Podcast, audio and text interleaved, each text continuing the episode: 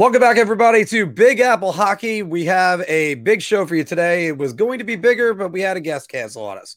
But not a problem. But he'll, He'll he'll be, be, uh, on, he'll be on uh, next week. It's still exciting news. Uh, in case if you're joining us right now, we will have Keith Jones on with us next week. So, uh, but of course, got to introduce the band because that's the way we're always going to do it.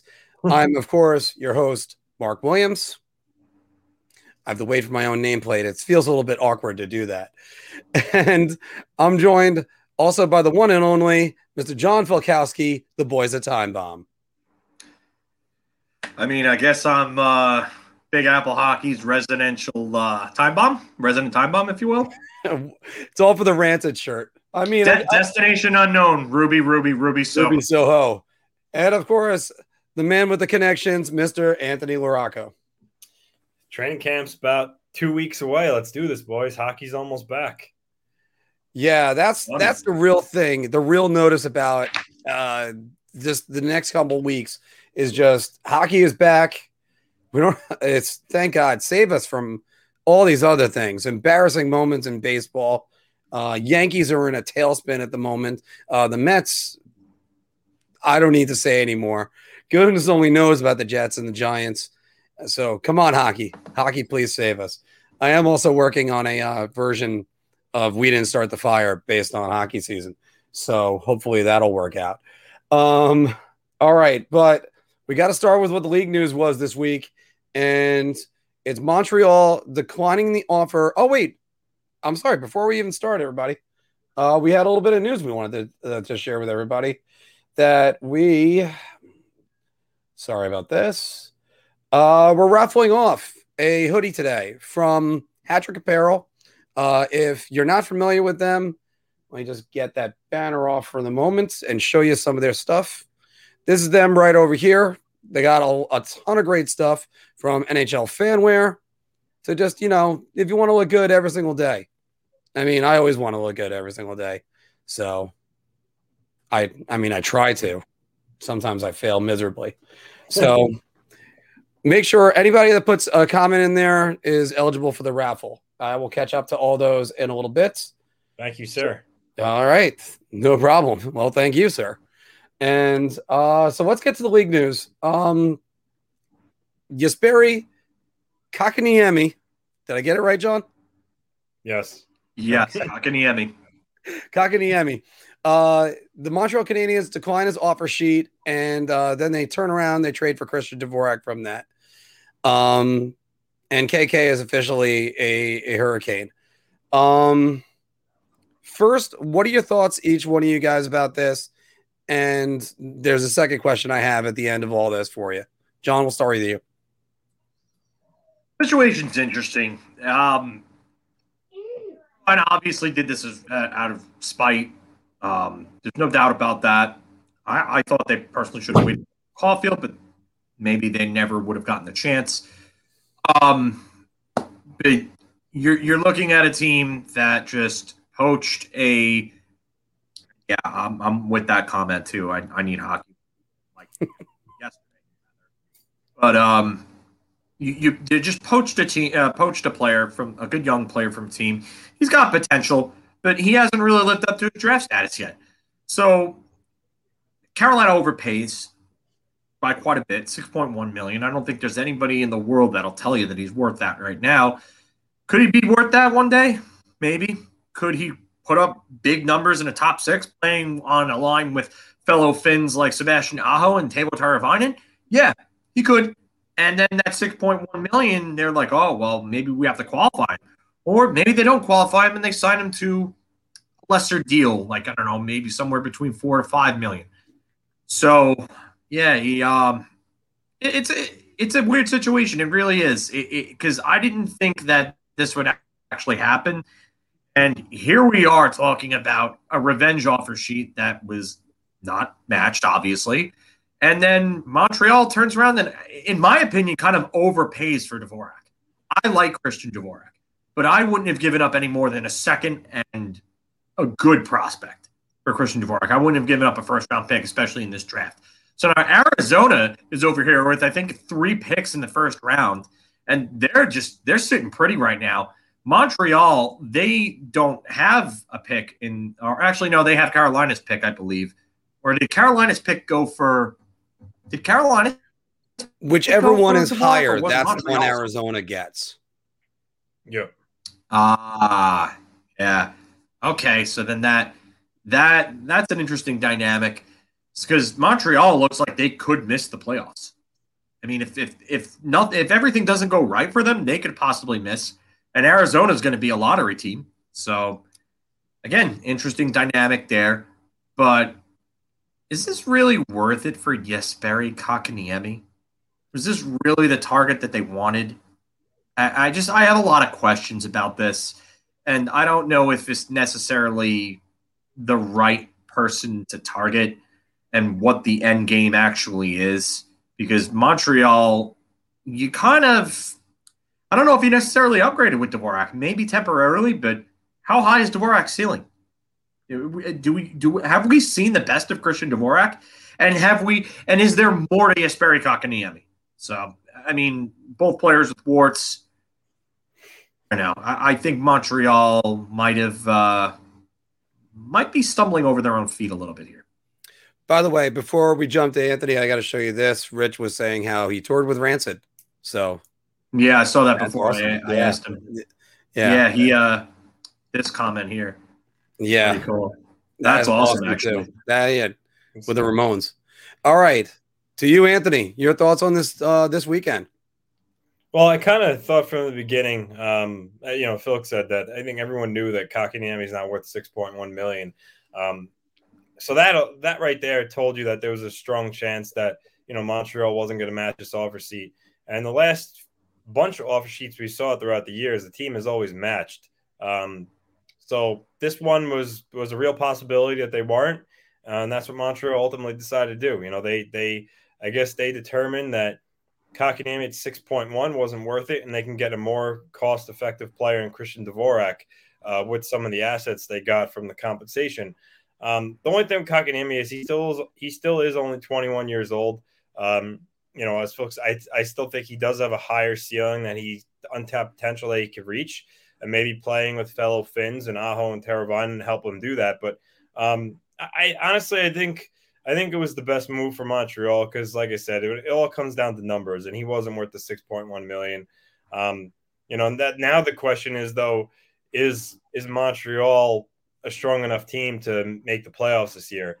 Um, and in the division with with Toronto and, and, Boston and Tampa Bay and you know the upstart Panthers, there is no guarantee that they are going to be a playoff team. I think with or without Kotkaniemi. So um, you know, ultimately, I think right move by Bergevin uh, to to not match and take the assets from from the Hurricanes because let's face it, is not worth a first and a third at this point in his career. So, and th- th- I'm going to interrupt. This comment is perfect. Perfect. Yeah, I saw that on the Twitter handle. Yeah, I mean, listen, um, I know we'll get we'll probably get to that later in the bar talk segment, but there, it was definitely a, a, revenge factor there. But um, you know, as for the hockey side of it, I guess you know you got to believe the Hurricanes at face value. You know, the reports they were trying to trade for Kotkaniemi, so obviously they do like the player.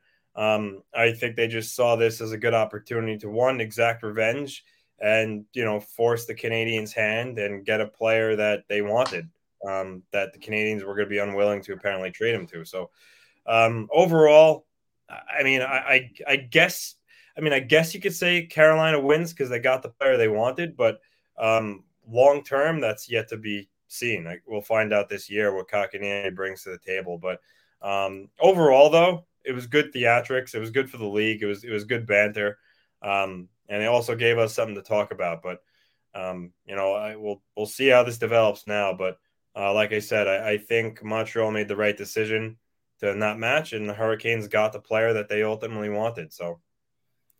I. I can't help but look at this, uh, and I, I've tried looking at this, trying to think to myself, is it really worth it for Carolina to sign uh, uh, KK to this offer sheet when I mean you, you, you figured Montreal could trade him for less uh, and and get back, or you could trade for, with Montreal to get less, down a first and a third.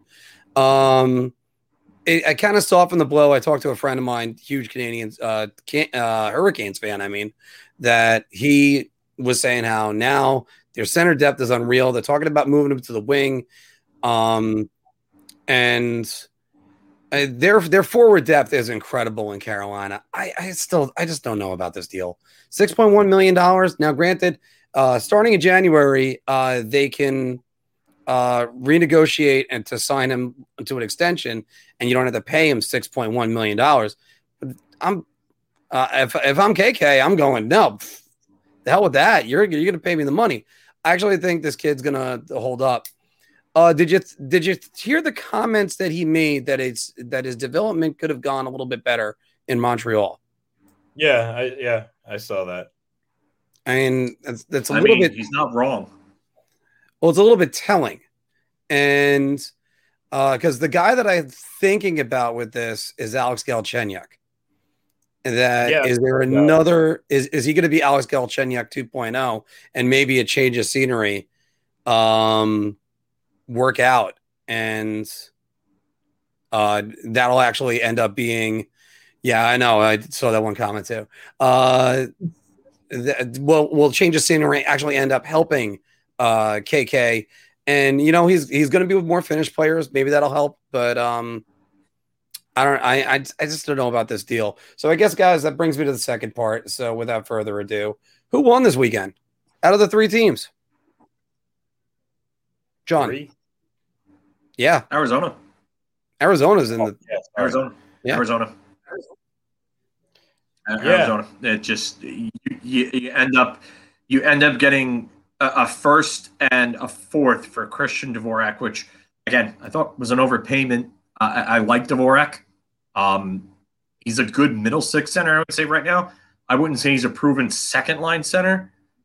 I mean, his numbers at best are like 20 goal, 40 point numbers. I mean, is that good for a second line center? Yeah, it's okay, but it's more like towards like the bottom end of second line centers. You want your second line center scoring like 50, 60 points somewhere in that range. And Dvorak's not that. I mean, could Dvorak do more with better line mates around him in Montreal? Sure. That, that, that's definitely a possibility. But Arizona now has, again, like I said, like three picks in first round. They have God knows how many second rounders. I, I think it's like Five in this year's draft. five. Yeah. So they they could easily take two or three of those, move up into the first round if they want to, and get another first round pick in what's going to be a pretty good draft. So they're set. Carolina gets a good young player and overpays drastically for him. I don't. I, I mean, good, good for you, 2021 offer sheet champs. Well done. Anthony You went out of your way to troll a team and overpaid a player drastically just so you can show off your social media prowess. Excellent job. Anthony Um, Let's not do you want to pay Alex Nedeljkovic.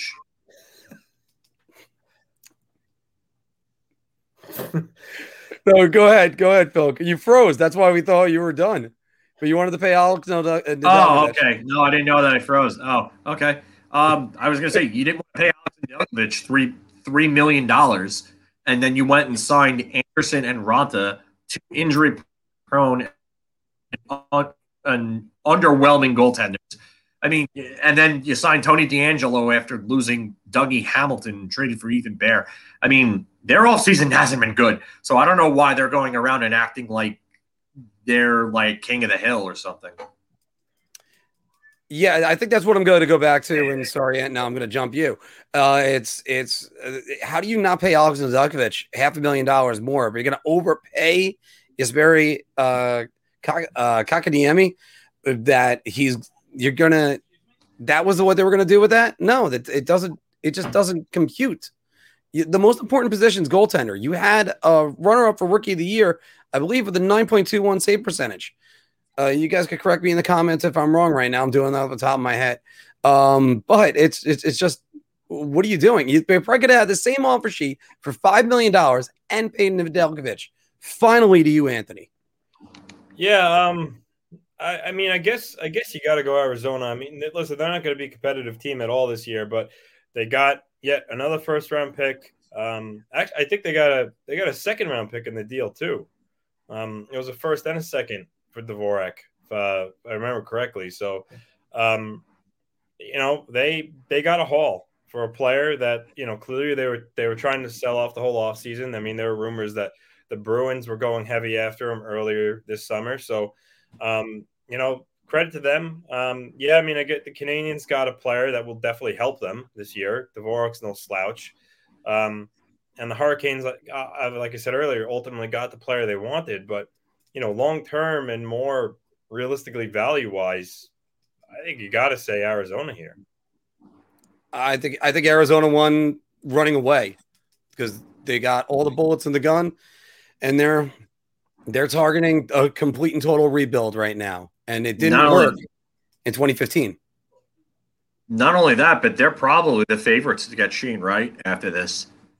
Yeah, I mean, and, you talk about what what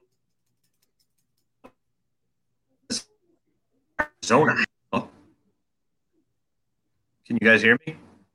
Yeah, no, oh, no, you were choppy. You're choppy, but we we got the. Can you hear us? Uh, this, yeah, the in, the internet sucks here. I'm sorry.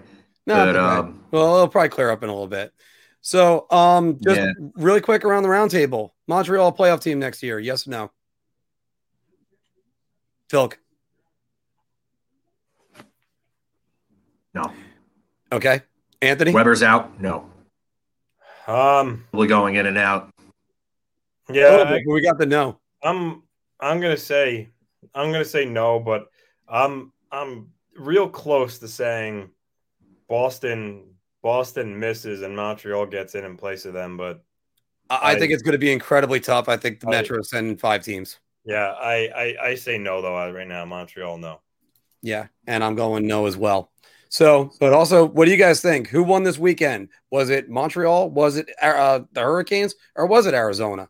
Um, is there anything that we overlooked? Is Christian Dvorak really going to be the difference maker? Montreal hope he's hopes he's going to be. Is KK going to be the difference maker? The Hurricanes hope he's going to be. Throw it all down in the comments below.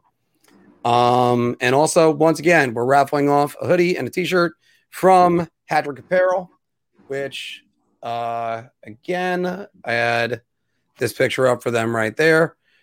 Go check that out. This, uh, well, also, also, whenever you do that, make sure you hide the banner and then you can actually see it. But all right, going back to other news this week. Uh, the I the NHLPA, the IOC, and the NHL agree to send the players back to um, the Olympics. They skipped out on Pyeongchang. I've been having trouble with Kotkaniemi, but I'll be able to get Pyeongchang very easily. um, but it's so they skipped out on Korea. What do you guys think about them going back right now? Is it the right time? But or uh, or we'll forget. Actually, you know, let's forget. We have so many videos about whether or not it's the right time. What do you think about it, and what are you looking forward to right now? Silk. The Olympics, I, I mean, the U.S. roster is really an intriguing one. I, I mean, you're going to probably see Adam Fox playing defense for them. He's probably going to play big minutes for them after this year. Um, is Jack Eichel going to play? Like we, we don't know if Jack Eichel's going to play. Another reason for him to get whatever surgery he wants. Yeah, uh, I mean, he. We don't know if he's going to play. Um, we, I mean, do do both Tkachuk brothers make it? Hughes. The U.S. has such a young and up and coming roster. I mean, Canada's obviously the odds-on favorite. They're just stacked, especially forward. Their goaltending looks a little shaky. Their defense still looks pretty good, but that forward core is just nuts. It's insane. There's just so much talent up front. It's not even funny.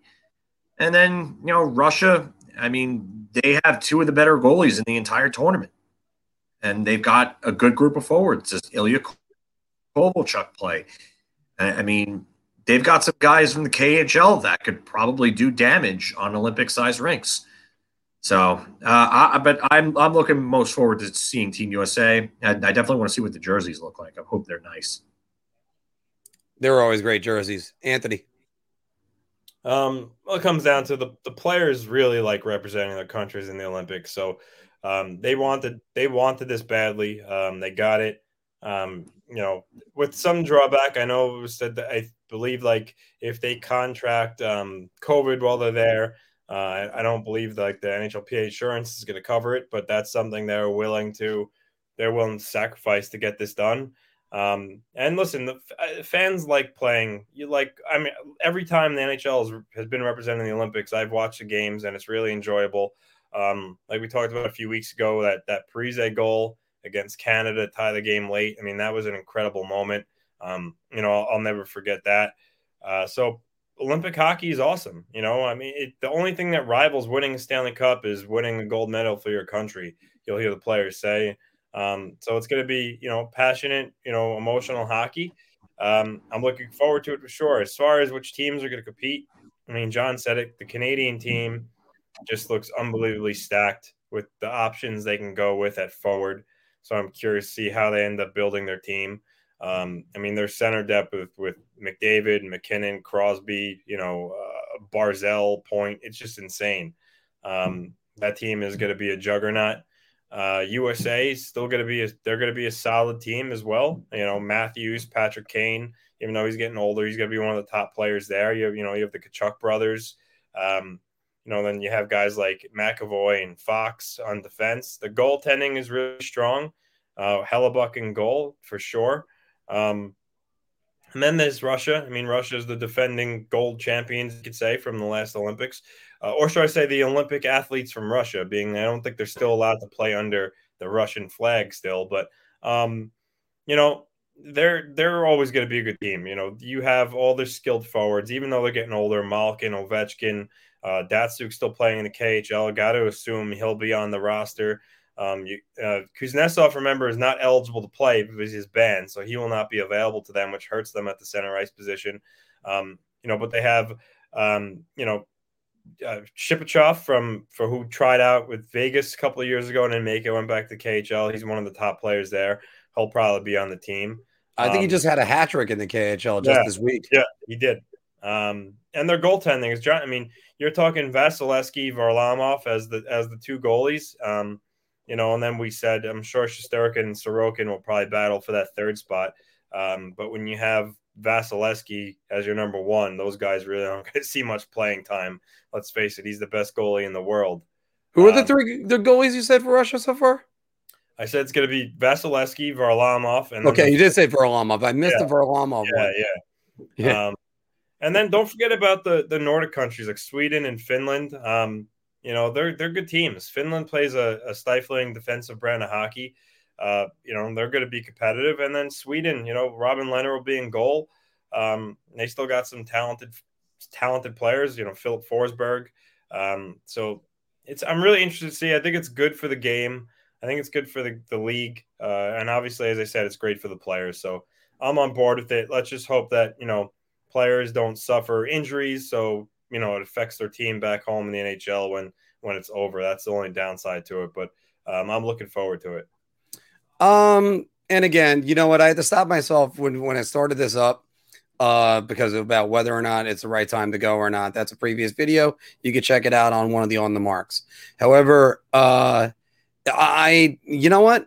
There is an excitement for uh, Olympic hockey coming back, and that there were so many great moments and what 2018 kind of felt like um it, it kind of felt like uh the last season of scrubs where they're like oh look we got a couple cameos from older people that were in here. Uh, but really the show isn't really the same. That's what 2018 was. Sure you had a brian gionta in in there and uh, uh, ilya kovalchuk was playing but let's be honest if they had the all-star rosters that were in every single one of these games. That the, it would be huge. It would be uh, appointment viewing, and you have to watch it all the time. Just think about it like this: when um when TJ Oshie scored, were you awake for that? That was. Did we talking about the shootout game? The shootout, yeah. I'm sorry, TJ Oshie. I think that was Yeah. during. If I remember. Yeah, I was home for that. I'm pretty sure that was during the day. The No, it was it was um nine o'clock in the morning. Okay. Yeah. So. All right. I didn't sleep the night before. Yeah. I didn't bother sleeping because I got off of work at about five thirty. Got got breakfast. Went home. It, it was seven o'clock was when it would start, and I just figured, no, you know what? Boom. I watched that entire game, and I was a vegetable the rest of the day. But that's a different story. Um, but it's just stuff like that. Romanel asked us a good question of will Jagr be on the roster? And you know, he might be playing anyway. I mean, hell, Ah, Peter I don't know. Peter Nedved is he the first guy ever to play for two different teams in the Olympics? Bobby He Holik for- had um, Holik had uh, played for the U.S. He had he also had double citizenship. So Holik played for the U.S. and then played for the Czechs as well. Okay. I mean, regarding Jagr, it's not. It's not like the Czechs are a country like um, like Stacked, Slovakia, or Slovakia or Denmark, who only have like a few NHL Kazakhstan, players.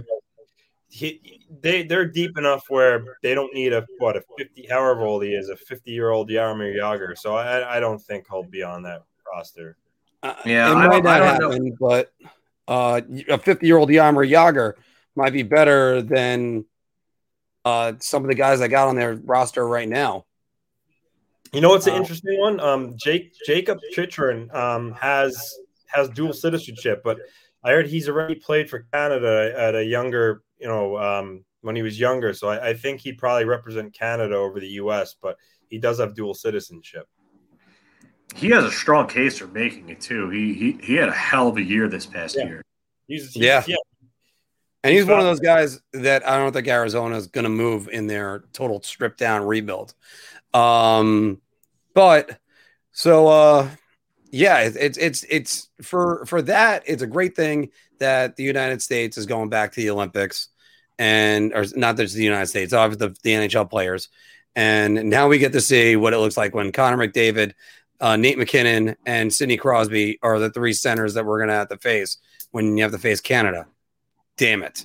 So I mean, they, they, I mean, you never know. With the, they have so many line combinations, but can you imagine if they had a line of of MacKinnon, McDavid, and Barzal? You know how much speed that is. Like I, I, I, I, I don't know Yeah. what that, I don't know what that would do to the opposing team in defense, but that that's like that's like way too much speed. It's almost unfair. I don't know Yeah. if the three of them could play together like that. How the hell? Who the hell has the puck the entire time? yeah, There's Yeah. three that's guys that are gonna be want the interesting puck. about all this. Yeah. It, it- like I said, it's unlikely to happen, but I'm just talking in, in terms of like skating ability and speed. That line would be absolutely incredible. But again, that's what you love about this. You start seeing stuff like that, and then you get like a 2006 where um, Canada was upset by uh, Switzerland. So, and that go that goes a long way. Uh, so, guys, I do have to go with my five. I got my five greatest moments from Olympic hockey over the last uh, 20 years f- since Nagano. By the way, once again, we are uh, giving away a hoodie and a sweatshirt from uh, Hat Trick Apparel. There you go, right there. There's some of them. And check them out. Uh, Hattrick, there's a dash and then apparel. But all right. So coming in number five, rookie goaltender in 2006 is an outstanding player of the tournament and wins the gold medal. Henrik Lundqvist bringing home the gold for Sweden. Um, we mentioned this one a minute ago, but it's very true, and I love this picture too that I found for it. TJ Oshie in Sochi. Yeah. Soshi Um, Broshi Oshi. Yeah, and and again, it it just they kept going back to him. It looked like the United States was going to lose at least twice, and facing not necessarily elimination, but and he put two in the net. Um, It, wa- it was literally the the Toews Mueller shootout from the 2007 World Juniors seven years later in, in the He Olympics. but the he difference also- was with that it it's it was just Oshie. They went Kovalchuk and Datsyuk, I believe. Yeah. Yeah, and then they started going to just Kovalchuk. Yeah. Yeah, uh, that is true too. Well, Number uh, number three, got to go with the upset of all upsets since 1998. The Belarus team beating the number one seed Oh. Sweden. God, It was Tommy unbelievable. Salo. And you could still, if you watch that game, it was I think it was a 2:30 in the afternoon game. You could still see Tommy Salo jump up, having the puck hit his shoulder, fly over his head, and roll on the net. That was And I believe, correct me if I'm wrong, get boys. Ruslan Salei. Yeah, he was the only one on there. Ruslan Salei of the Anaheim. Oh, sorry, they were still the Mighty Ducks of Anaheim at that point. Coming in number two, got to go to the Nagano Olympics. He had the goal. We are Dominik Hasek, stoned Canada. They they won in shootout, and the only goal in the shootout was scored by Filk. Uh, wasn't that Peter Nedved? Robert Reichel. Oh, right. Oh, that's Yeah, right. right. Robert Yeah. Reichel, who was using a Hespeler hockey stick while Wayne, Wayne Gretzky was on the other bench. on the bench. and that was Wayne Gretzky's hockey stick company. This Yeah. one is an honorable mention to me because this this this Olympics, the 2002 Olympics, to me was was the pillar of the Olympics. Um, way there, uh, the United States versus Canada. There were so many Hall of Famers on the ice, so many guys that scored a thousand points in the league, and um, and it's the one time I could point to in any of this. Canada was the underdog, and and the United States was the ones rolling through people. Guys, I got to take a breath because uh, number one, we know what's coming, and that's Vancouver 2010. Sidney Crosby's OT winner to beat Ryan Miller. Still remember watching that game and thinking to myself the shootout lineup that the, that America could put out there. Thinking about Kane and Ta- uh, versus Toews, and um, I look up Crosby scores. Fuck. Yeah. It's was, uh, describe that. But that was- Parise goal still is that's going to Yeah. live forever. I was crushed. I was Yeah. crushed. But that yeah, that Parise goal was was I that was that was just awesome. That Yeah. was awesome. And and that was also a hell of a team that they they put together that year. So Yeah. yeah, and uh I mean we we know about the uh USA hockey do or die that I have um uh that I edited back when I first started this channel. It's also uh, one of my greatest moments in um American hockey history. So by the way, guys, check that out. I'll provide the links to it above. Uh, is there any moments you guys could think of that I might have missed? I mean So, I, I mean me Ben, personally you Or any of them? but the Team USA trashing the room. That's not one of the best moments. um, I mean, before- no, that's not a moment. Yeah. I mean, uh, Tkachuk's, but you know, what? without that outburst from Kachuk, and maybe they don't trash the dressing room, they don't perform as well in, two, in 2002. And they were motivated to not only save face, but to get their reputation back. And the only the only thing I wish I could go back in time, go into an alternate reality where Brett Hull elevates that puck, and then it's, and then I, I the game is tied, and Yeah. yeah. And that, We're that Mario overtime. that Mario Lemieux play where the pass through the legs, and I think Iginla scored the goal. it was either Iginla or Kariya. Forgot Kariya, because that was the line. It was it was Lemieux, Iginla, and Kariya. and they did not Jeez. start off well in in Salt Lake. Uh, uh, they were getting guys were getting torched left and right. Yep. But again, what do you guys think? Uh, there any other great Olympic moments you could think of? Throw it down in the comments below, and also don't forget to like, share, and subscribe. All right, um, we are mowing through some of these, uh, and like I said, once again, giving away the hoodie from uh, Hat Trick Apparel. Uh, like I said before, let me just throw them up there again. There's a lot of good stuff that's on there, and not just uh, not just hockey stuff, but you know what? Some of the hockey stuff this is awesome. So, all right, and uh, we're not officially sponsored by anybody yet because we're not monetized, but still, you, you know what I mean. okay, yeah, all right. Let's just go to the bar talk segment. So let's just get these banners off. And because we got a lot for you guys right there. I'm going to take a shot on this one. I'm gonna say beer. I'm buying everybody around on this. Oh my god. Well, everybody, welcome to the Big Apple Hockey Bar Talk segment where we gauge our confidence on NHL topics based off our choice of drink.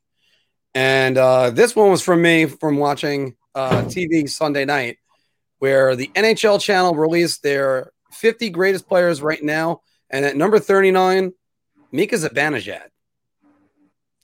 Uh, should Mika Zibanejad be higher? We'll start with Filk. I'm gonna say beer because I I don't know if he's a top.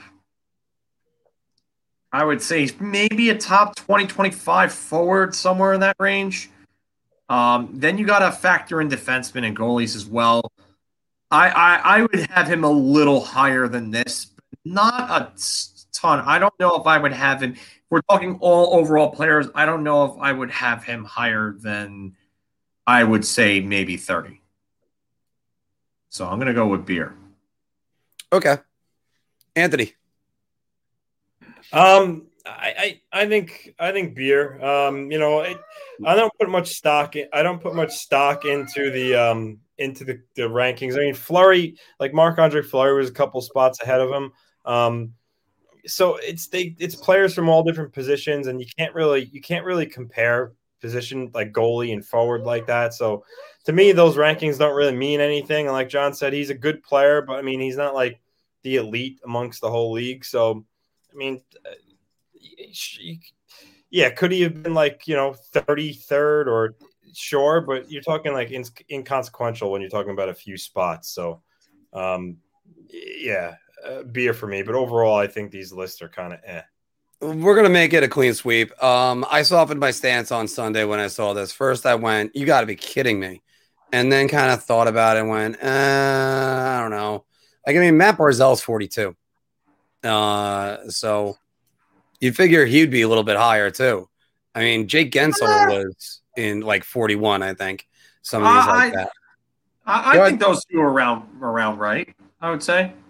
You're right. That's why it's like again. That's why I said I softened my stance on that because, uh, uh you, you, know what? Trust trust in those guys. They're the ones that voted on it. But I would have I would have had Mika initially in the 20s, and then I started thinking it to myself, maybe he's in the 30s. So uh, that's it on him. Here's one starting with you, Anthony. The Islanders have regressed this season. So I mean, I'll, I'll start. So obviously, they, they've they've brought in Zach Parise. You know, I Islanders still haven't announced it, but they've brought in Parise. So that get that gets Leo Komarov out of out of the lineup, out of the lineup, and he's he's a better hockey player than Leo. So that that's an upgrade. Yeah, they lost Jordan Eberle, but they brought back Kyle Palmieri, who will just take his spot on the top line. Um, and then you have Anders Lee back, and then Oliver Wahlstrom will then just play on the third line where Palmieri would have played, and the guy had 12 goals in 44 games. You know, he, he looks like he's ready to break out. Um, yeah, and then they lost Nick Leddy. They haven't they haven't done anything to replace him yet. You know, obviously there's there's still time until you know training camp this season starts. So who knows what's going to happen there? So you could look at that and say, oh well, you know, Nick Leddy's gone, and right now they're going to you know as of this exact moment they're going to replace him with like Hickey or a rookie like Samuel Bolduc or or um, Robin Salo. So you could say that, you know, that's a downgrade, which you, would be right in saying. But the thing is, the Islanders, regardless of Leddy, they have Trotz. They're going to play within the same structure. That's not going to change. They still have the, their strength is still their team defense and goaltending. Um, so overall, um, honestly, no, I, I still think all things considered, they're, they're the same team. I don't think they're going to be much different at all. Obviously, if they go ahead and, and get a guy like Tarasenko, which you know, before he went on, there was a couple of things that were being talked about. Then yeah, that changes things um, for the better. But right now, regardless of everything they did, I, I think they're the same Islander team and is going to play the same way. So, um, you know, no shot on this. I, I I think they're the same New York Islander team. I really need to make that shot guy bigger. Phil. Uh, beer, and I, I would I, I would say this because it's it's slight. It's not they're probably the, the division leader, the division winner at the end of the day, I would say. But eh, I don't know what Zach Parise has to give you anymore, even though is he an upgrade over Leo Komarov? Yeah, probably, but how much of an upgrade? How much does Zach Parise have to give you? And can he stay healthy? And then there's Nick Leddy. And and you could say whatever you want about Trotz's system and, and, everything. Yeah, that's great, but you still need players to run that system. You can't just let go of someone like Nick Leddy, who's a top four defenseman, even though he's not the the number two defenseman or the top pairing guy he was like four years ago or so. You can't let go of a guy like Nick Leddy and not replace him. You just you can't. And it, it's they've either got to go get somebody or somebody's really got to step up and, and take over. So on paper, yeah, I would say they've regressed slightly. And you could say, oh well, Kyle Palmieri takes over Jordan Eberle's spot. Kyle Palmieri is not the playmaker Jordan Eberle was. And Jordan Eberle was a real good fit with Matt Barzal. Is Kyle Palmieri going to be a real good fit with Matt Barzal? Sure, he's a shooter, and and yeah, they do need snipers. And Anders Lee is back, but you need someone who can also help drive the play. So you, you you're losing one of your better play drivers, probably your number two forward, if you ask me. Uh, you're losing a top four defenseman, and again, Parise, I don't know what he's going to give you. I don't. I, I, to act like he's a sure thing and he's like a clear, clear cut upgrade over Komarov. I don't know at this point because I don't I don't know if he's going to stay healthy. Do I think he's skill wise an upgrade? Yeah, but again, can he stay healthy? And he's old now, so I mean he's going to be what 30, 37? So I, I don't know I don't know what he has left to give. So I, I, I'm going to say beer here. It's not big, but there's definitely a little bit of a. I'm gonna say beer. I'm a little bit closer to shot, and the reason why I'm even saying it like that is because I love their forward group. I think their forward group is great. But Phil, you just convinced me on one thing. They they could actually, um, not fill the the role that uh, Jordan Eberle was, because Jordan uh, Jordan uh, Palmieri isn't the playmaker.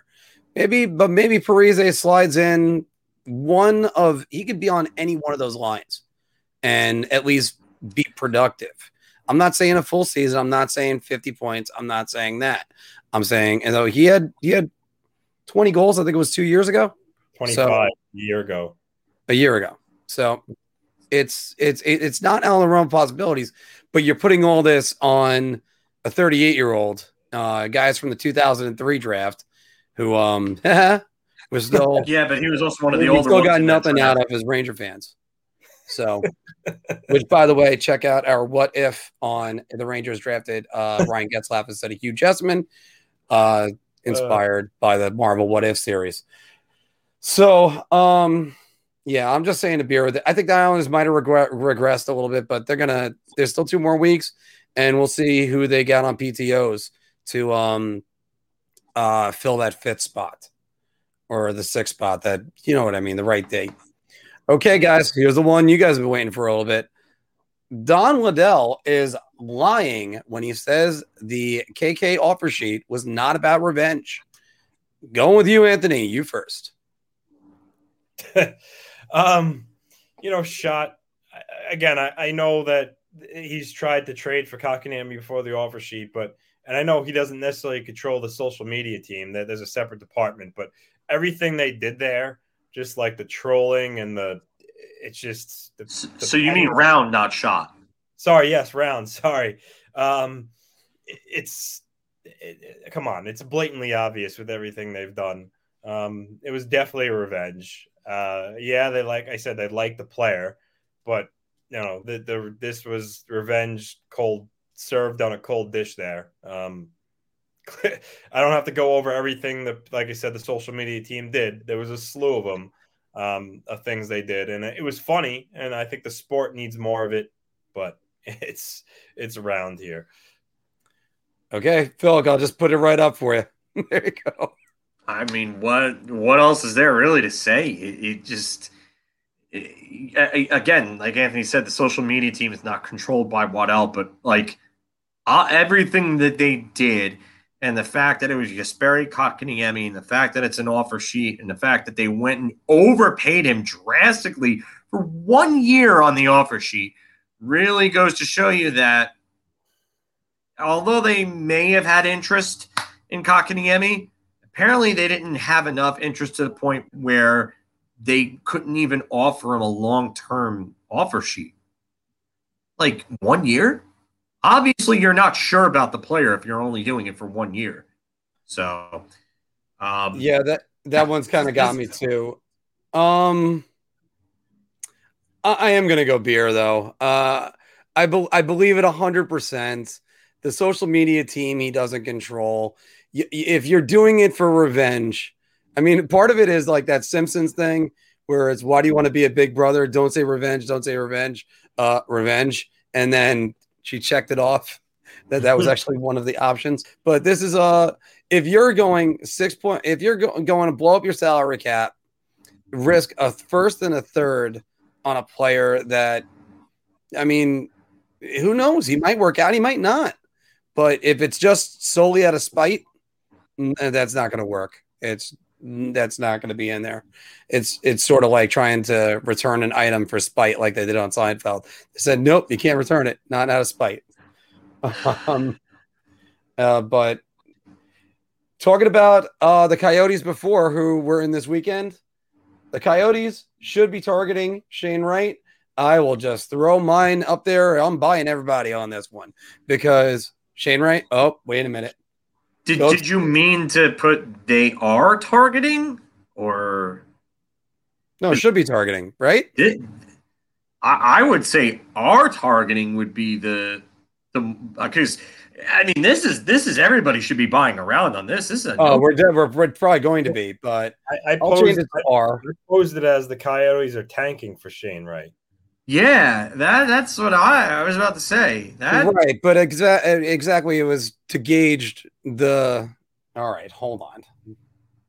This is why it's good whenever we have pre-production meetings so we don't have to do this while we're on the air. Are are tanking for shane wright. Though, to be honest with you i thought i had his first name wrong when you had that reaction. no no it's all right so the coyotes are tanking for shane wright.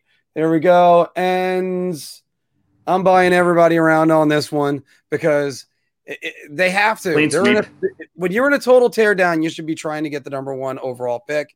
Um, the Rangers got that when they got Kakko. They got lucky when they got Lafreniere, but the Coyotes are the opposite of what the way the Rangers were. The Rangers, were- uh, the Coyotes were unlucky when they were trying to get McDavid, and it's just this is a chance for Arizona to clean the slate and get everything right because uh, uh, Chayka was just terrible for them. He was just awful. Anthony, Uh yeah, it's around. Um, you know, they've they they they gave away Conor Garland and OEL for um for guys like Antoine Roussel and Loui Eriksson. I mean, it's they, they those two of the best players they traded. Now Dvorak's gone. Um, there are rumors that Phil Kessel was possibly, you know, going to be traded, and I would think at some point in the season, if he's not traded beforehand, will be. He'll be gone. Yeah. Um, their team is just bare bones right now. Um, you know, they took on Andrew Ladd for crying out loud. I mean, they um they it's and look at their goalies. I mean, we talk about Buffalo's goaltending situation with with Aaron Dell and Craig Anderson. They got they got uh, Carter Hutton and uh, the, the young kid. uh, His first name's escaping me right now, but Korenar, who's like an unproven unproven guy. So like they're they're definitely going to be competing with Buffalo for for Shane Wright here. Um, and I mean, rightfully so. I mean, their their arena situation's up in the air. Uh, they're trying to secure a new arena in Tempe. Um, you know, the, this is going to be their last year, Gila River Arena. Um, you look at their roster, and like I said, it's just it's bad. It's bad, fellas. And um, yeah, anybody tries to say they aren't tanking for Shane Wright, you need to get a clue because I mean, it's blatantly obvious that they are. Filk. yeah. It's, uh, yeah. Right. I, I left it up Yeah. there. Yeah, yeah, yeah, Oh, yeah, uh, yeah, yeah, yeah. yeah, yeah, yeah. It's just basically yes. Uh, uh, I mean, there's what, what else are they going to do? The, the, Phil Kessel, like Anthony said, is probably traded at some point this season, if not before the start of the season. I'm surprised it didn't happen because there were rumors that Arizona would even be looking to retain on Phil Kessel to make a trade happen. And there would be a bunch of teams that would be interested in him at what, 3.4 million, I think, because it's six. I think he's making 6.8 against the cap right now because Toronto has retained part of his salary, I think 1.2 million. but, um, I mean, you get Phil Kessel 3.4 million. I mean, he's still a top six winger. The, no, make make no mistake about that. And then they retained on OEL. They didn't just give away him and Garland. They frigging retained on OEL. Like, how how much more clear can you make this than saying, "Oh, hey, we're gonna suck." Not only we're gonna suck for Shane Wright, but while you're at it, why don't you just give us Connor Bedard or Matvey Michkov next year? Well, they're, they're trying to make sure that they get him. Because that, so that, that's gonna... literally what they're. Yeah, you know, on their roster, they only have they only have three forwards who have more than one year left on their on their contract of term. Clayton uh, Keller, Clayton, Clayton Keller, Andrew Ladd, and Nick Schmaltz. Literally every single other forward on their roster. Ladd's not even going to play. Only has one year left. So their roster after yeah. this year is be it's uh, empty. Well, I mean, they have to reset almost everything in that organization. They went to Glendale. They shouldn't have gone there. They, no. if they were in Scottsdale, so much better for their in uh, for their their franchise. And you've be um, closer to Mark. Yeah, uh, there you go. I mean, gonna get there eventually. The still a few years, still still years away. Uh, I got family. Even, I got family in Arizona. That's that's a sad part. That's the sad part. They had three forwards that are on, that are on like under after this upcoming season, and one of them isn't even going to play. That's yeah. ridiculous. But you know what else is kind of sad about it is they this was a team that was nearly Did a you guys hear all that or no? We, we got what was the important parts. Yeah. Um, the uh, this was a team that was nearly a playoff team the last two years. Hmm. Darcy Kuemper was keeping them in yeah. for everything, and now they got. Uh, I believe they got. They did. Did they have Colorado's first? I forgot about that, but they got a, a, a slew of first round picks and second round picks. They can rebuild this pretty quickly. They just got to make the right decisions. The Coyotes have not been making the right decisions for years, and you know sometimes that's what happens when you hire a 29 year old GM just guys in diapers. Guys, this is finally the year. Ended up just doing the wrong things. Oh, just completely. All, all of it was wrong. This is finally the year the Pittsburgh Penguins and the Washington Capitals fall off. Anthony, to you. um, you guys remember Arthur Staple laughed with us about this uh, last week when he when he talked about the Penguins and the Capitals. Um, it seems like a lot of people have been predicting it for years. Uh, I mean, I mentioned that uh, this past year I predicted both of them to miss the playoffs and the Rangers and the Flyers to make it, and I was I was horribly wrong there. Um, but you know, th- this year, um, I think I think this is finally going to be the year at least one of them does. I, I currently have the Penguins out of the playoff picture. Um, More on know, that in a little bit. Tr- Tristan Jarry is just not. I mean, listen, he, I'll give him his due. He was a he was a you know he was okay during the regular season last year. He just collapsed in the playoffs, but he's not. I don't think he's particularly a good starting, reliable goaltender. Um, then you know they lost Tanev and McCann, who are both I think good players. Tanev's a pest to play against. He's hard. He's he's hard in all areas of the ice, and he can chip in offensively. And then McCann's a good. He, he's a good top six forward. And they lost those two guys and they replaced them with Brock McGinn and Danton Heinen. I mean, Danton Heinen hasn't looked good since his first year with Boston, and Brock McGinn, you know, he's what he is. He's a he's a solid bottom six player, but um, I think anyone with a brain would take Tanev and McCann over those two any day of the week, and those are the only moves they made. I mean, yeah, they just signed uh, Boyle and Bartkowski to PTOS, but I mean, those those really aren't anything significant. Um, and then, yeah, you could rest your laurels on that they still have Crosby and Malkin, and they'll propel you, which is true to an extent. And you know, Guentzel's a good player. Letang had a good year, but I don't know in this division that's so tough. I maybe I'm eating crow again. I don't I don't see it with them. As far as the Capitals go, um, you know their team's still pretty much intact, minus uh, Brendan Dillon, uh, who went to Winnipeg.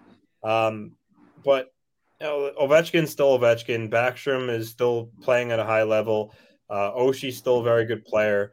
Um, you know, they got Anthony Mantha from the Red Wings, who I thought was fits the Capitals game pretty well. They needed to be heavier. Um, you know, Samsonov looked okay. Vanecek looked okay. I think that goaltending is much better than Pittsburgh's. So I'll, I'll give the Capitals another year. I, I don't think they'll drop with the Penguins, but I, I will say uh, I'm pretty I'm pretty confident that this is the year where I get it right on the Penguins. Phil, So, so to cap, I can't say round because I still say the Capitals are going to be a good team. So I guess I'll go beer there. Good because I actually thought it was it was round, but then I remembered it's an and that's Yeah. in there. Phil, Uh, I'm gonna go beer. Uh, I'm really not, and I, I, I don't. I, I put the Rangers behind them. We'll talk about that in a little bit.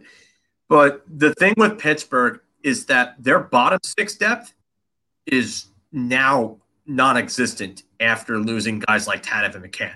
And those, and like Anthony said, those guys are miles better than the guys that got to replace them in like Heinen and McGinn. And Heinen really hasn't looked good since that 40 point year that he, had with the Bruins. Um, McGinn is really kind of more of a fourth line player than he is a third line player. I think he's one of the better fourth liners in the league. If you have him on your third line, you're all right, but it's still not a, a, a good team or, or a good thing to have him on the third line, I should say. But the big things in Pittsburgh are the I, I would say the X factors are is Jeff Carter going to play like he played down the stretch and in the playoffs for them? Because if Carter plays like that, then that team's a lot better. I don't know if he can do that without guys like McCann and uh, being there, because that that was a, a big part of that line. Uh, I, I I just don't know if if he can really do that at this point. I don't know if he can carry a line on his own because look look at the depth that on that team. Otherwise, you have Sam Lafferty. He really anything to write home about? No. Nope. Evan Rodrigues? No. I mean, Zach Aston Reese is a physical presence, decent fourth liner. No, no, again, nothing special. Casper Kapanen, to me, is he's got to he's got to take a big step forward offensively for this team to be a player. That that's another one that really sticks out to me. Um, and th- their defense, it's the same defense. I, I, I mean, it- it's an underrated group. They get the job done. They've got two puck movers in Letang Marino. Dumoulin's a solid two way guy, number two guy. I mean, Matheson, I think, is kind of garbage. So, I mean, if he has another bad year, that could really hurt them. Uh, but again, does Jarry play like he played in the playoffs, or does he play like he played in the regular season? Because if he played like he played in the playoffs, forget about it. That team's going nowhere fast. Uh, Washington only lost Brendan Dillon. Otherwise, it's the same team. And the big X factor in Washington is Samsonov. Does Samsonov take a step forward this year, or does he just kind of uh, kind of plateau and he's like a, a bottom of the pack type starter where he's good enough to be a starter, but he's not really good enough to win you anything. So I, I- think the firepower on that team is still good enough to make them a playoff team. Their defense is still decent, even though you're going to ask more now of uh, Nick Jensen. Uh, Michael Kempny's going to have to play the way that he played in 2018 when they got him. And I don't know if he's really got that in him anymore. And then Justin Schultz. Does Justin Schultz give you another real solid offensive season, moving the puck and on the power play? So um, uh, Washington's they're still going to make the playoffs. Pittsburgh, I'm really not sure on. So I- I'm saying beer here. And uh, unfortunately, because of the word and in this sentence, I am going to have to say uh, beer as well. The reason why is because I think one of them could fall off. I don't think both can. Uh, Crosby hasn't uh, hasn't missed the playoffs since 2005, and Washington. Uh, sorry, 2000 the 2005 2006 season. Yeah. Everybody missed the playoffs in 2005. So um uh so that's for one. I'm not in love with Pittsburgh's defense uh, at all. Malkin is going to be out with knee surgery through training camp, possibly into the regular season. Um, Jeff Carter, I think he had his legs after that trade, so he felt good. He was like, hey, he felt a little bit young, a little bit of jump. Um, but there's there's a lot of questions I have with just the Pittsburgh Penguins. Also, by the way, Tristan Jarry, uh, I mean Jocelyn Thibault. uh, just all you got to do is shoot on his hide his glove. You can't you can't even get it. The Islanders figured that one out pretty quickly. Um, the uh, just I'm and Casey DeSmith, a full season with them, he might they might be okay. Going to the Capitals, you can call them Capit old. They have, I think it's nine players on their roster over the age of 30. So eventually, father time catches up, and especially when you play a bruising style. So I, I'm not. It's so hard to to completely just write one of these teams off, but one of them is definitely going down. The Metro, I think, is the toughest division in hockey, and it's it's not going to be an easy division for either one of those teams. I'll say it's the Penguins, the ones that that go down because um, they're they got I think a few more question marks, and there's still an injury or two away from just completely missing it. Yeah, I don't like hard that. To bet it. It's just so hard to bet against Sidney Crosby. That's part of the problem. Speaking of teams that uh, could miss the playoffs, I had this one. The Toronto Maple Leafs are going to make the playoffs. I'm sorry, are going to miss the playoffs guys, I'm buying everybody around on this. I don't. I don't think Toronto's making it this year. They they got to compete with Tampa, Florida, Boston, um, Montreal. And, and things can change right away, but you're putting it all on Jack Campbell and Petr Mrazek, and uh, they can. They're they're a decent regular season team. They're top heavy. Uh, no, I, I don't. I think they're going to miss it. Phil, you're doubting me. Go right ahead. Uh, yeah, I'm gonna say shot here, and I, I don't know where you're getting this from. I, I, really don't. I get the divisions, but Montreal, Montreal has a ton of question marks, and Shea Weber, their number two defenseman, I would say, because Jeff Petry's probably their number one now. Shea Weber's going to be out for the season, so who do they get to replace him? And not only that, but are you getting Carey Price from the playoffs, or are you getting Carey Price from the last few regular seasons? Because Carey Price turned back the clock in, in playoffs. Uh, although while I, I, I say that he did, he also got some help along the way. Toronto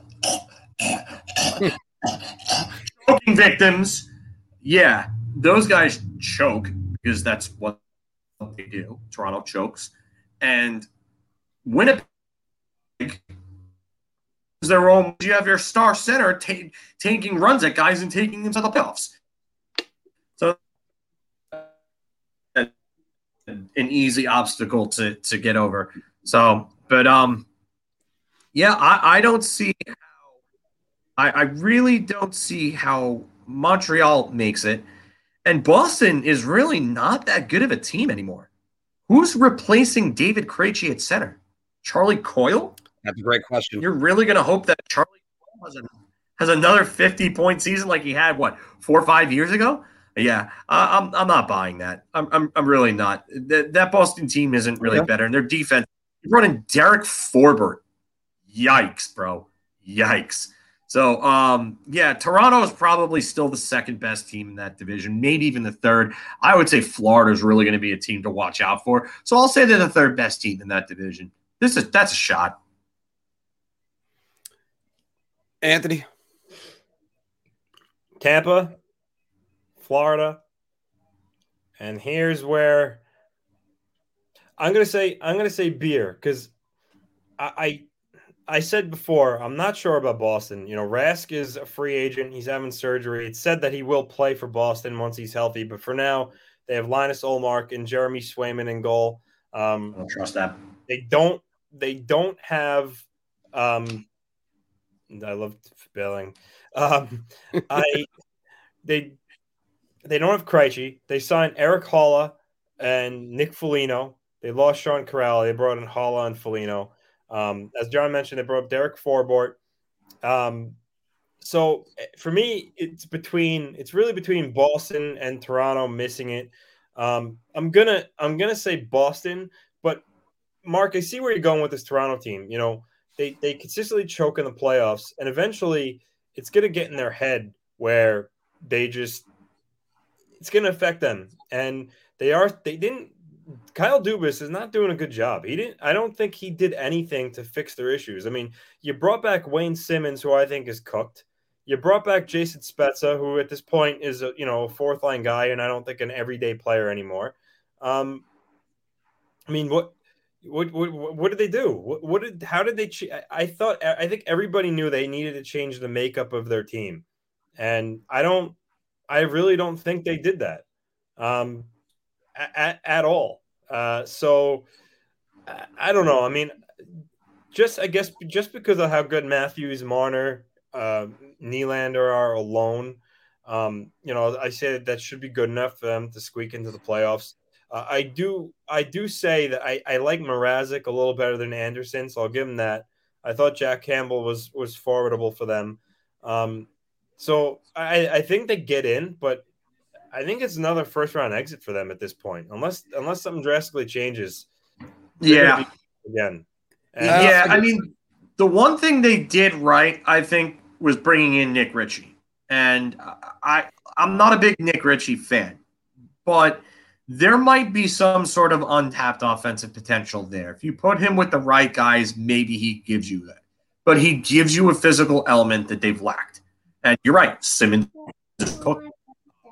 Thornton's in Florida now, and I, I still think, think he's cooked anyway, but another story.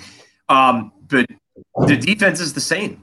The only thing I'll say positive about their defense is that Rasmus Sandin will probably be on the roster full time this year, and I'm I'm pretty intrigued to see what he'll do because he looked good with them in the in the, the cup of coffee that he had this year with the team. So, but I, I think they're I, I agree they're another first round exit. They're making it, but they're a first round exit. I'm also looking at that division and I'm saying with the Florida Panthers coming in, because usually you we always looked for the last several years of the Metro would send uh the like five teams in and I, I I just don't I'm not enthusiastic about Toronto. I'm not enthusiastic about Montreal. I'm not enthusiastic about the Bruins, but I still think they got the pedigree to make it. Um it's I, I I'm I'm not a big believer in it. And you know what? It's not anything against the Maple Leafs. I actually, you know, I'd, I want Auston Matthews to succeed, but it's it, they they got questions that they they're gonna have to answer. Let's see how it does. And the worst part is their answers can't be answered. Uh, their questions can't be answered until you get to a- April. It's what matters. Do it in the playoffs. Good for you guys. Do it in the playoffs. Got to win around. All right. Uh, none of Hertl, Eichel, or Tarasenko will be moved before the season starts. Going down to the bottom square. Um, I, w- I was gonna go, I was gonna go round on this. Um, but then with with the tweet from Strickland about possibly a third team that's willing to retain on Tarasenko getting involved, and then that other thing um, that won't be kind of. But so I, I, I mean, I don't at this point. I don't think Eichel is going to be moved just because he still hasn't had any sort of medical procedure. Um, Adams still hasn't seemed to budge off of his uh, off of his stance on what he's asking for. Um, and then teams not really being that enthusiastic about giving up uh, a lot of assets for Eichel, not having them until you know a couple of months into the season. I think that's gonna really hold things back there. Um, Hertl, I mean, Hertl is his name's out there now. You know, he was said that he was unhappy how they handled the Kane situation. Um, but then I read the other day that he said that you know he's going to start the season in San Jose and, and see how things progress in terms of you know, deciding on which way he wants to go with really pushing forward with wanting to be moved or or being amicable with staying. Um, and then there's obviously Tarasenko. So, yeah, I, I mean, I'm not going to be surprised at all when all of them start their season in training camp. But if I if I had to pick one that I think would be traded beforehand, it would be Tarasenko. Um, but even then, I'm kind of like you know 60 40 on with him being there by the time camp starts, uh, which is crazy to think. Because if you would have asked me this question Um, maybe not so much with Hertl, but if you would have asked me this question before free agency and before the draft, I would have said you guys are, you know, out of your mind. Um, but things have changed, and you know, here we are. So that's just a reality situation. Um, so beer with Tarasenko possibly being the guy that has a shot of being dealt beforehand. Thanks, Anthony, because I was getting an itchy trigger finger waiting for it. Uh, Phil, round. Um, I'm going to say round just because I, I think that a, a, t- a trade like that to get the third team involved, it just takes time. And I know there's time left, but it's tricky and it's a process. And sometimes those deals, they're there and then they just end up not materializing and falling through. So I, I, I don't know. There, you could say Arizona would be the team uh, that would you know help facilitate cap in some sort of way. I, I just don't think Tarasenko is being moved. I, I think that Armstrong is probably going to hold on to him. Probably going to want to see how he is. And if he's playing well, then he's going to hope to move on. And that's been what I've been saying for a bit now. I think it's going to take some time to see that. So I, think Tarasenko's moved during the season. Eichel, I'm not even sure on anymore. I, I was so sure before the start, before everything happened. told me back in May when everything came out, Eichel was going to be gone.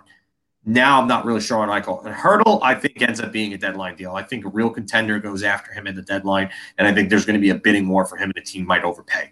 So I think all these guys are moved either during the season or in Eichel's case, maybe later next offseason. So I got to go around on this. Uh, the only guy that I can see moving right here is Hertl, possibly Tarasenko.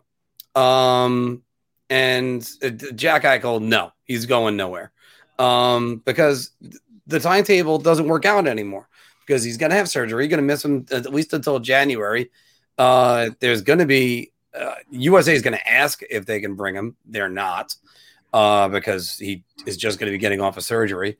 Um, there, there's so many uh, things about Eichel. No, just just no, not anymore. Um, what was that? Eichel will go to Tampa. Yeah, uh, I don't. I don't know. I was going to respond to that one. Uh, uh, Drysdale is on Anaheim, so I'm guessing Davey is probably confusing Tampa with Anaheim. Not, not um, sure.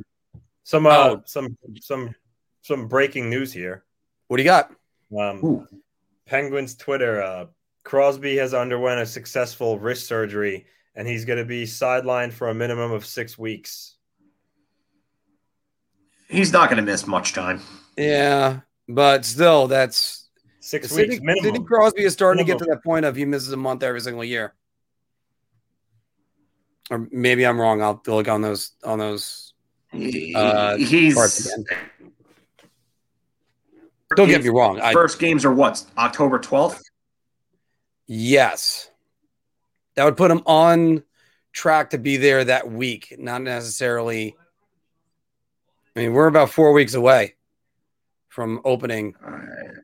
I, I, I think you're looking. I think you're looking at probably six, seven, maybe eight weeks for him. Maybe maybe he misses October, but uh, I, I I doubt how much time he actually misses in October. So.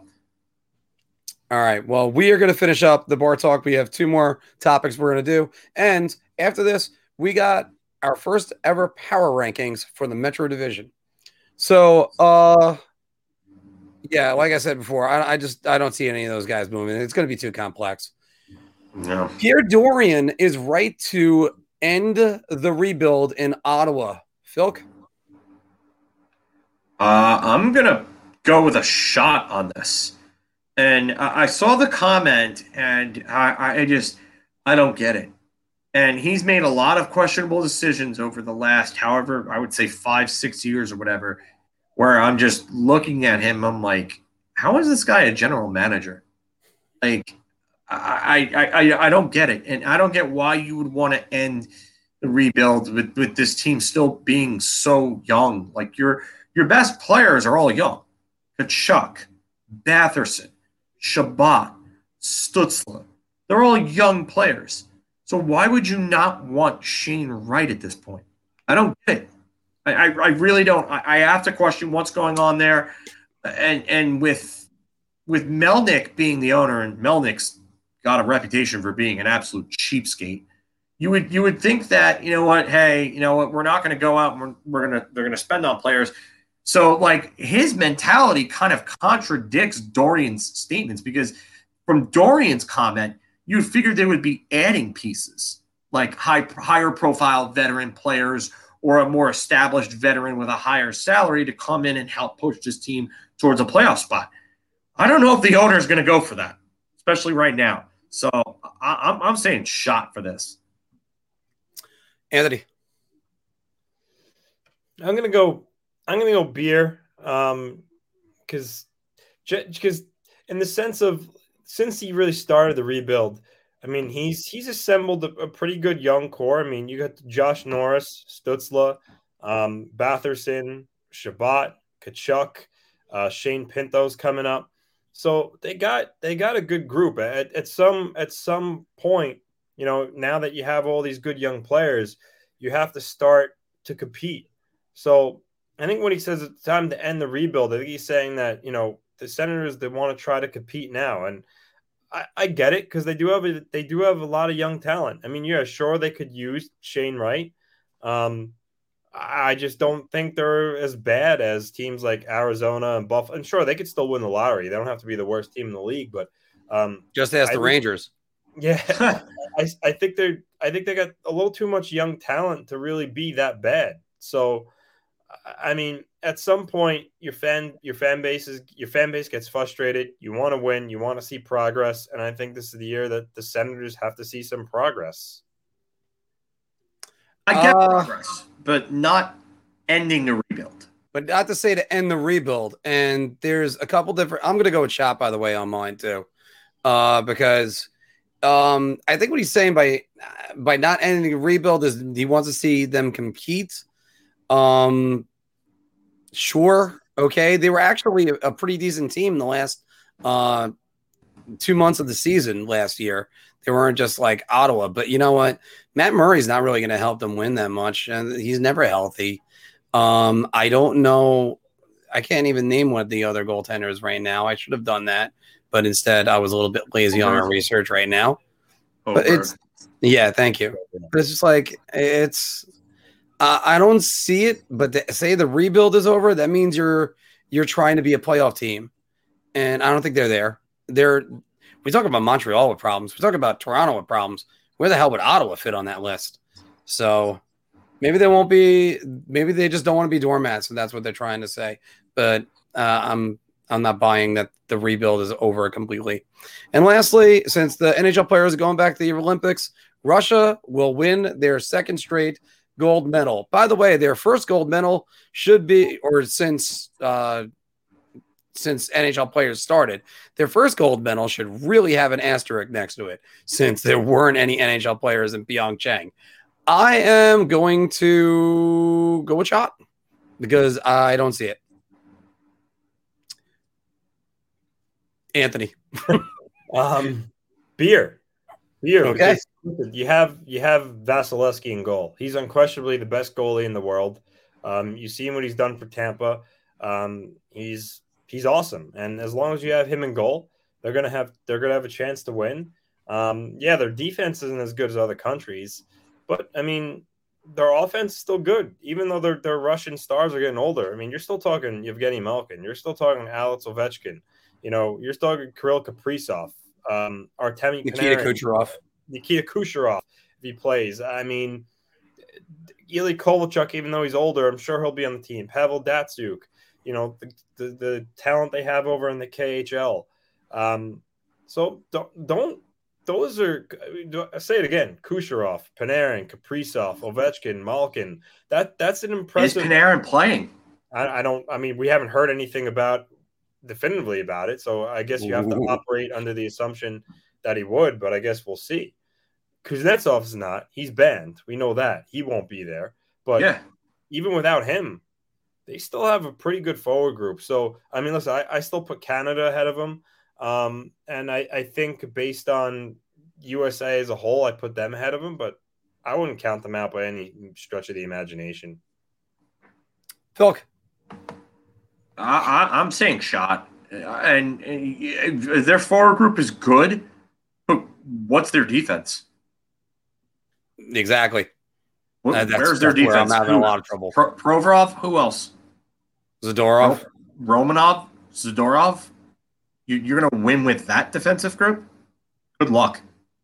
You Yeah. might as well be trying to climb Everest with your bare hands and feet because that defensive group is not nearly good enough to take on Canada's forward group or the U.S.'s forward group. And remember, is Pavel Datsyuk playing? I- mean, he's like what forty now.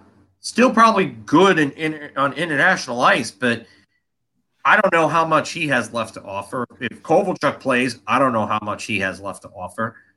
I mean, Ovechkin's going to be 36 in September, uh, in actually just under a week, I think Yeah. next next week is his birthday. So he he's 36. And d- does he get hurt during the season? I mean, does is this the year where Alexander Ovechkin finally has a, a significant injury? Because he's been healthy for his entire career. I just think there's a lot of question marks with Russia. Um, could they win it? Yeah, anything's possible. But uh, if you're saying will, I'm saying shot. There, you forget one thing, and I saw a comment underneath the ticker. Their goaltending is the best goaltending depth there is. Vasilevskiy's the best goalie in the world, Yeah, or something. I, I, I he's the best goaltender. He's the best starter.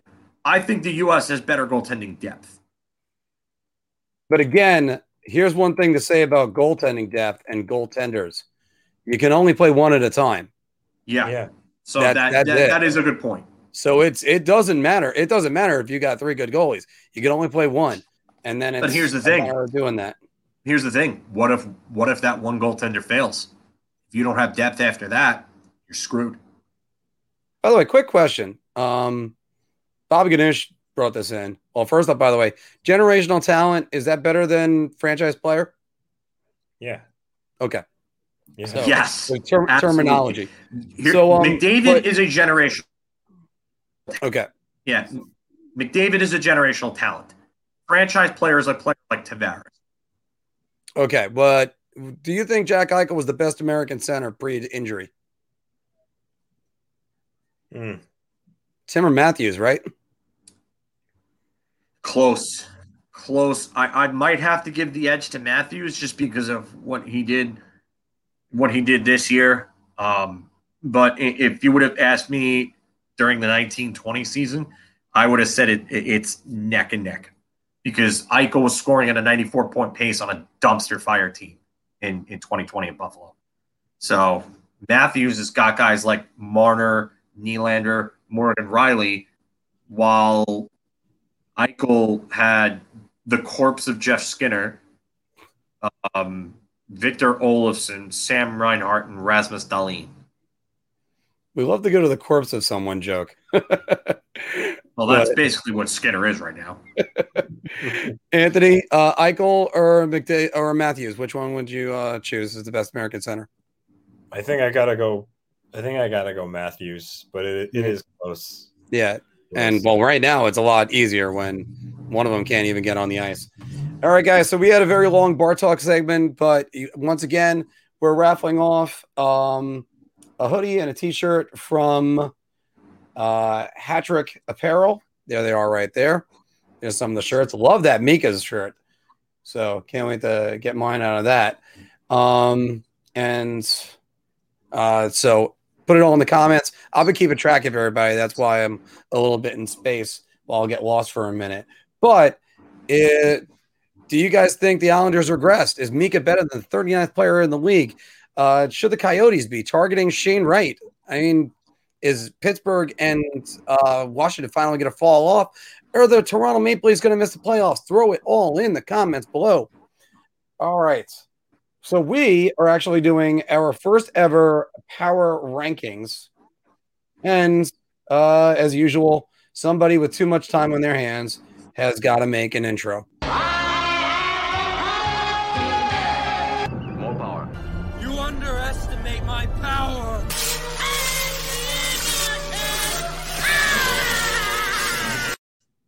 And in case of you're wondering, I had to make that voice a little bit higher just to avoid any copyright strikes, which they're probably going to screw us on anyway. So uh, there you go. Um, so for this, so for this, each one of us have our rankings for the best team in the Metropolitan Division. And we're going to compare notes at the end, but we got our own Mr. John Volkowski to start us off with number eight. Well, with number eight, I had the Blue Jackets. I just think that there's a lot of questions with this team. I mean, Jake Voracek should help Patrick Laine out a little bit, but their center depth is awful. Seth Jones being gone is a blessing in disguise, I guess, because of the fact that he just hasn't been good since the 2017-18 season ended. Um, Zach Werenski is one of the better defenders in the league, but yeah, I don't, uh, I don't like what I have, uh, what I see there. Rather, I just, I don't think there's enough. I don't think there's enough, even with Max Domi still there. So I have them at eight. Um, at seven, um, just some whenever you're running. I have the New Jersey Devils. Hamilton helps. So does Tatar. Um, I know they've made other moves. Those are really their two big ones. Jack Hughes and Nico Hischier, both a year more experience. Jack Hughes, I think, should have a pretty good year this year. Alexander Holtz come over. Absolutely helped them because they've needed goal scorers. I think they're a little better this year than they were last year. I think they'll be in games, but I just don't think they have the firepower to, to, to really win them all. So that's who I have at seven. Number six, I have everybody's favorite city of brotherly quote unquote love, uh, the Philadelphia Flyers. And Carter Hart, I don't know much back. Uh, their defense is it just looks bad on paper. They brought in Keith Yandle, who was misused by AV in New York. I don't get why they did that.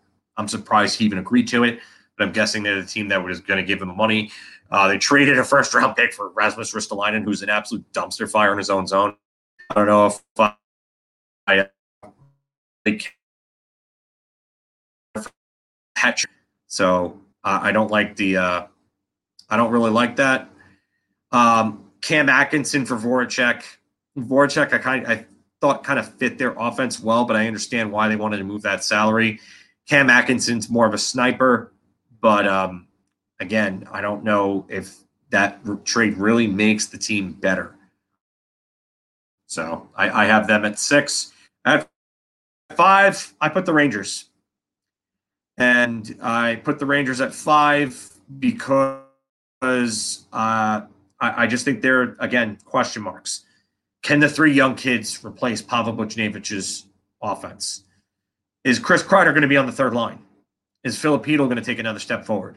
I mean, I want to call him Quadzilla from now on because I saw his quads the other day in a picture and they looked tremendous. He looked like he was channeling his inner Marty St. Louis there, which is a good thing.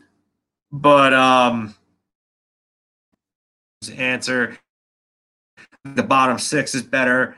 If Fox has another year like he had last year or is better, that's going to go a long way. K'Andre Miller, I don't think will hit a rookie wall. And I think if Jacob Trouba and Ryan Lindgren both stay healthy, I think this team can definitely make the playoffs. Uh, Nils Lundkvist is going to be a wild card because if he can move the puck well in that third pairing with Patrick Nemeth, then that gives a third pairing, you know, it gives whatever unit they're out with an extra shot in the arm offensively. So I like them at five. At four, I begrudgingly put the Penguins there. And I put the Penguins there just because somehow, no matter what the circumstances are, Crosby and Malkin always seem to find a damn way.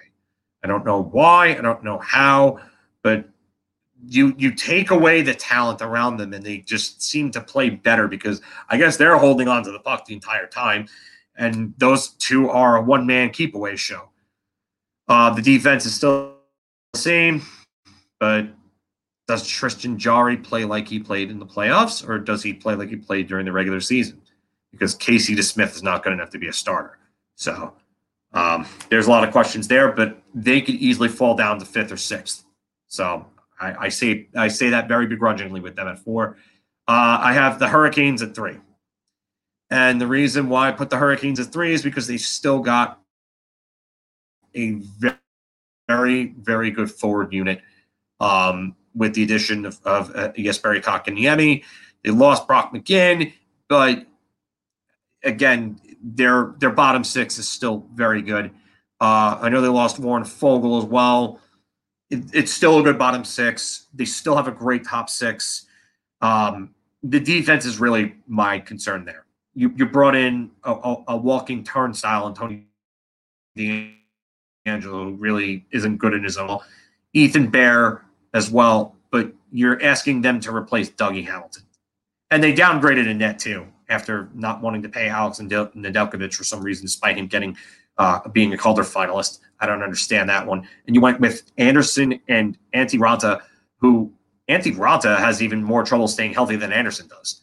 So I, I really don't like their goaltending and I don't like their defense, but their forward group, I, I think, still going to win that game. I have the I have the Capitals again. Same team as last year. The Capitals, just minus Brendan Dillon. I think they're going to feel that, but I, I think there's enough team depth to the point where they're going to be fine. They're probably a first round exit. Um, Alexander Ovechkin being a year older, it's going to get closer to that wall. Usually players hit walls when they're about 36, 37 years old. And you got to wonder if Alexander Ovechkin hits that this year. Good part about him is his game has become so one trick ponyish that it I don't know if it even matters about his skating or any other things anymore. You have a decent amount of talent around him. That one timer still going to hit the back of the net. So uh, I have them at two, and at one I have the Islanders. I just think that even with their slight regression, they're still the the cream of the crop in the division. Um, they're still a, a, team that plays a very solid, sound, structured defensive game. Um, I don't know if Matt Barzal gets anywhere close to 80 points again, but if he's giving you 65 points and he's actually giving you good two way play, does it really matter if you're an Islander fan? Does does that matter? I don't I don't think it does. Um, I still they have some concerns with goal scoring. Yeah, Palmieri's there. You lost Jordan Eberle. He's good for about 20, 25, and he's a play driver. So I think they regress a little bit, but I still think they're the best team in the division, hands down. So I, I really don't. There's really not a lot of other questions with them other than the Nick Leddy replacement, and that that's really it. And the goaltending controversy is actually a good one for them because I think it's going to get the most uh, the best out of both goaltenders in Varlamov and Sorokin, and eventually they'll they'll be fine. They'll win the division. They, I I think they would have to have a monumental collapse to not win that division. So the Islanders at number one.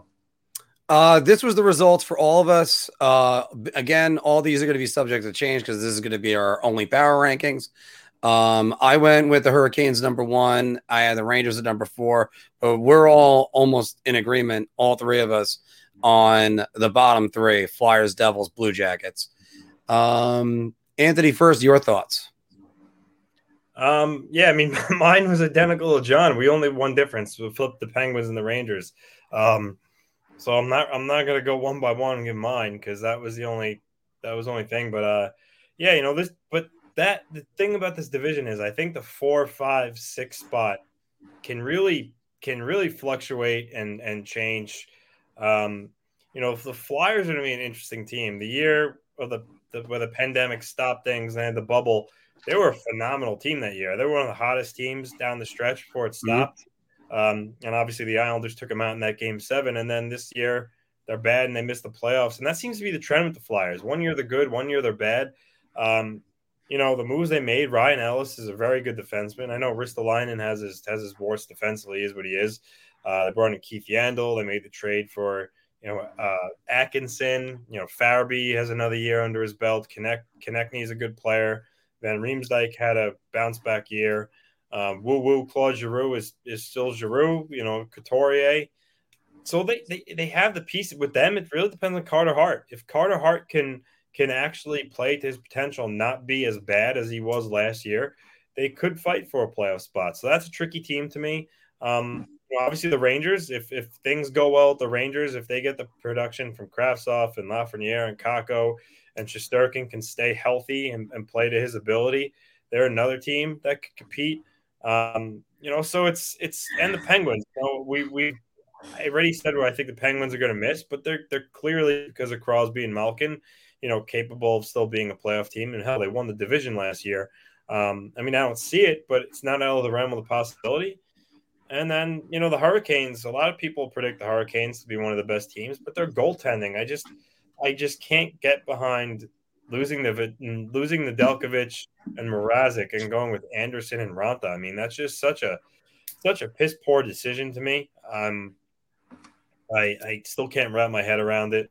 So I, I think they're weaker in goal.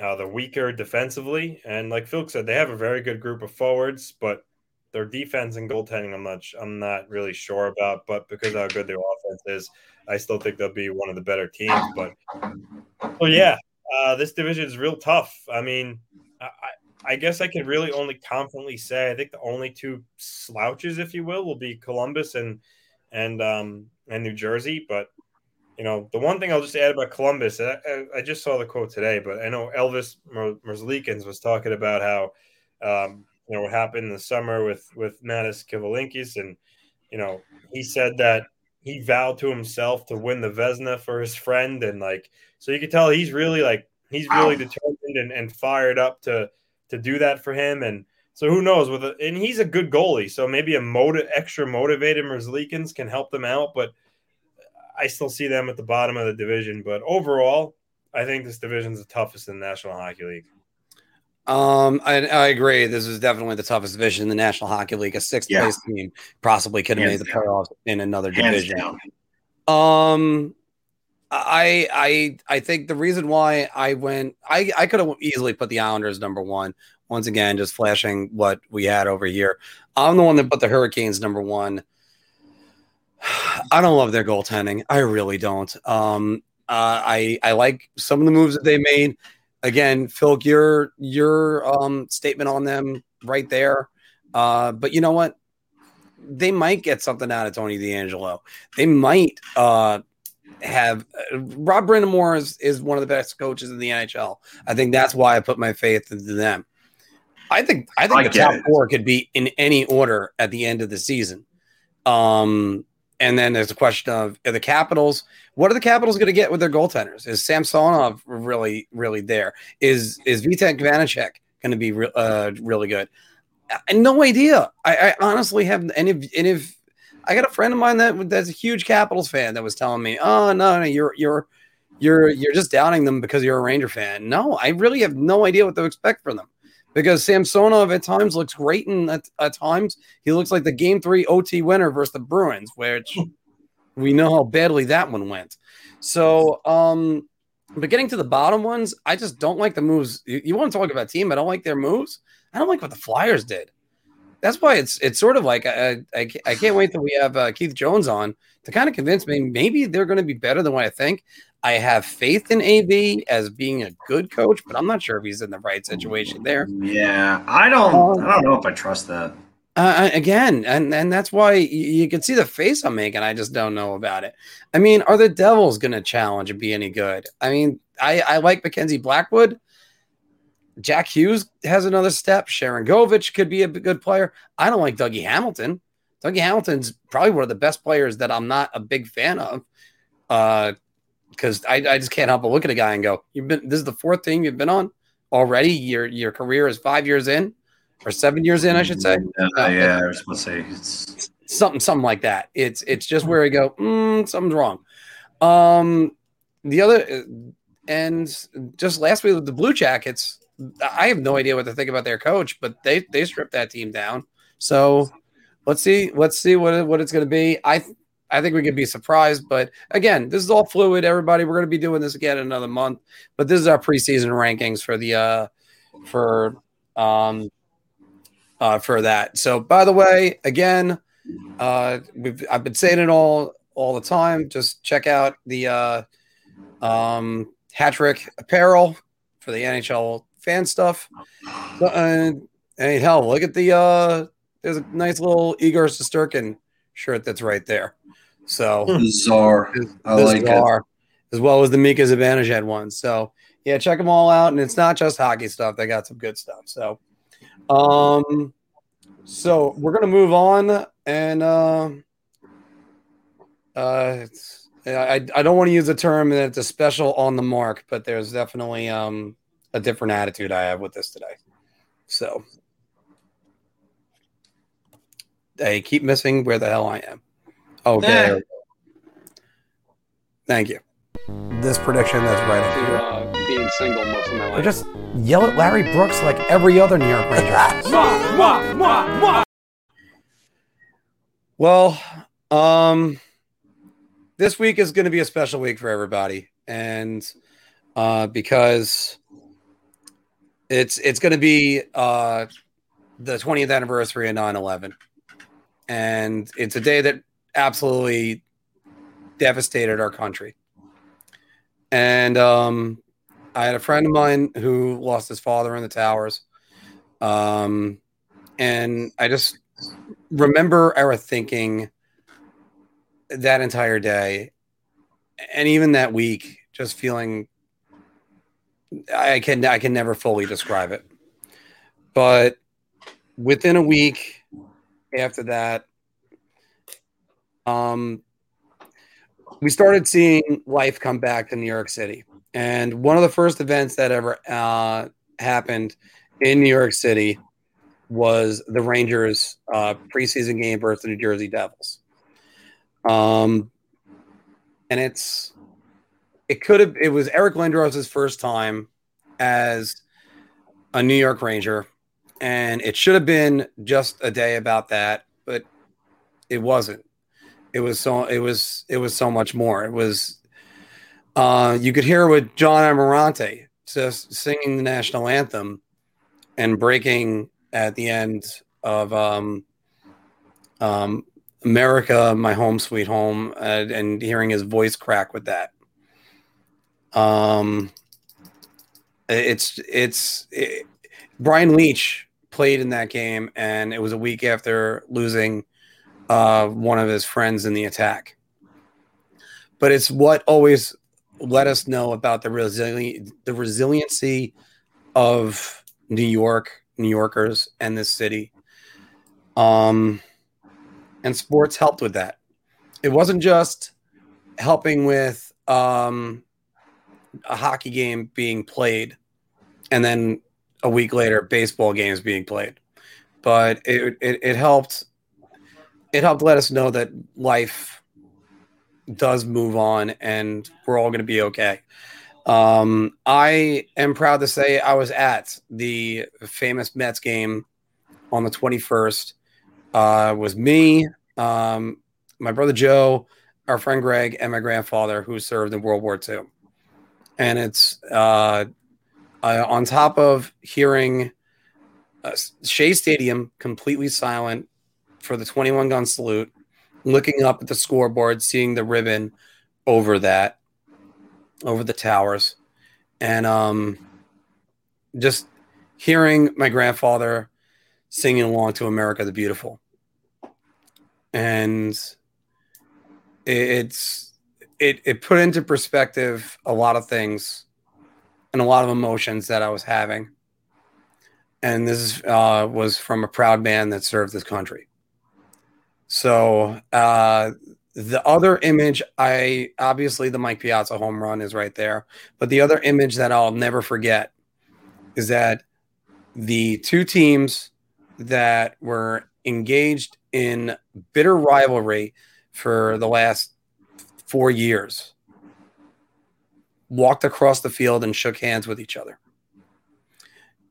This was more than sports. This was about Americans coming together. And as the 20th anniversary of this approaches, I'm going to bring the other guys back in right now. Um, as the 20th anniversary of this approaches, uh, I, my thoughts go back to when all this originally happened because we have people who are probably going to be able to drink next year that don't even know what even happened on that day and it's not that I, uh, I'm I'm not splicing in any news footage from that or anything, but there's a reason why uh, for the last ten years I've just simply put never forget on my Facebook, and then that's it. Yeah. Um, never forget. I'll never forget where I was. Uh, was my first year in a new school district in Eastport. Uh, I had moved during that summer, and I barely knew any in that school at that time. I I knew a couple of people that I had multiple classes with, but I didn't know anybody. And I ended up in a small gym faculty room watching a 20 inch screen TV on one of those rolling carts where they would have the TV rolling on the cart and, you, and they plug the TV into the wall. Mhm. And I just remember watching it, and it, it was nuts. And I, I just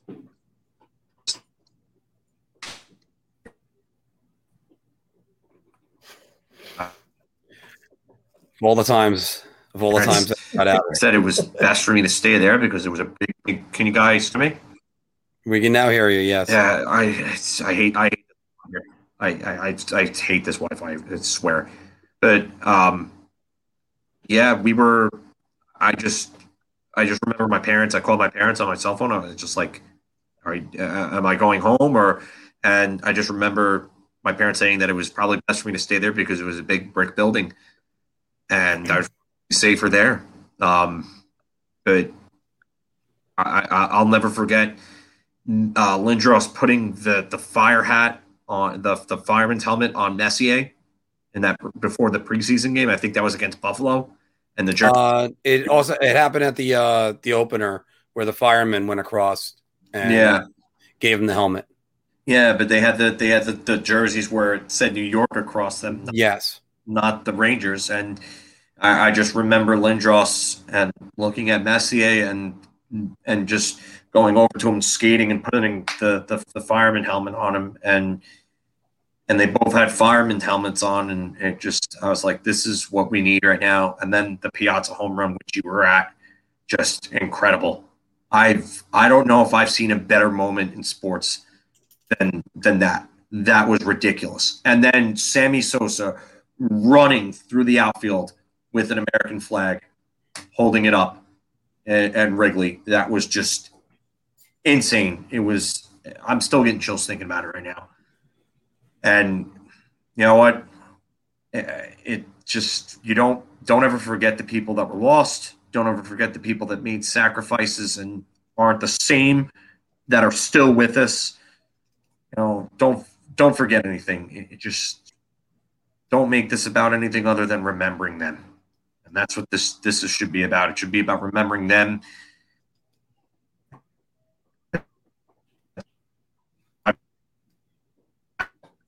and that's all. And you know what? Sports again. It happened again. Ugh. No, we got you now. Uh, uh, but sports helped us heal. You're right. They absolutely did. I, I, I, I don't have I don't have an editorial, so I'll just stick with this because I, I don't really have one, and I think I would probably be best served talking about this and my experience with it as well. To tell you the truth, and Yeah. I, you know what, the world needs to come together. We it just it's just you gotta you gotta you gotta always remember everything and remember the people that were lost and and just always speak about it in in the right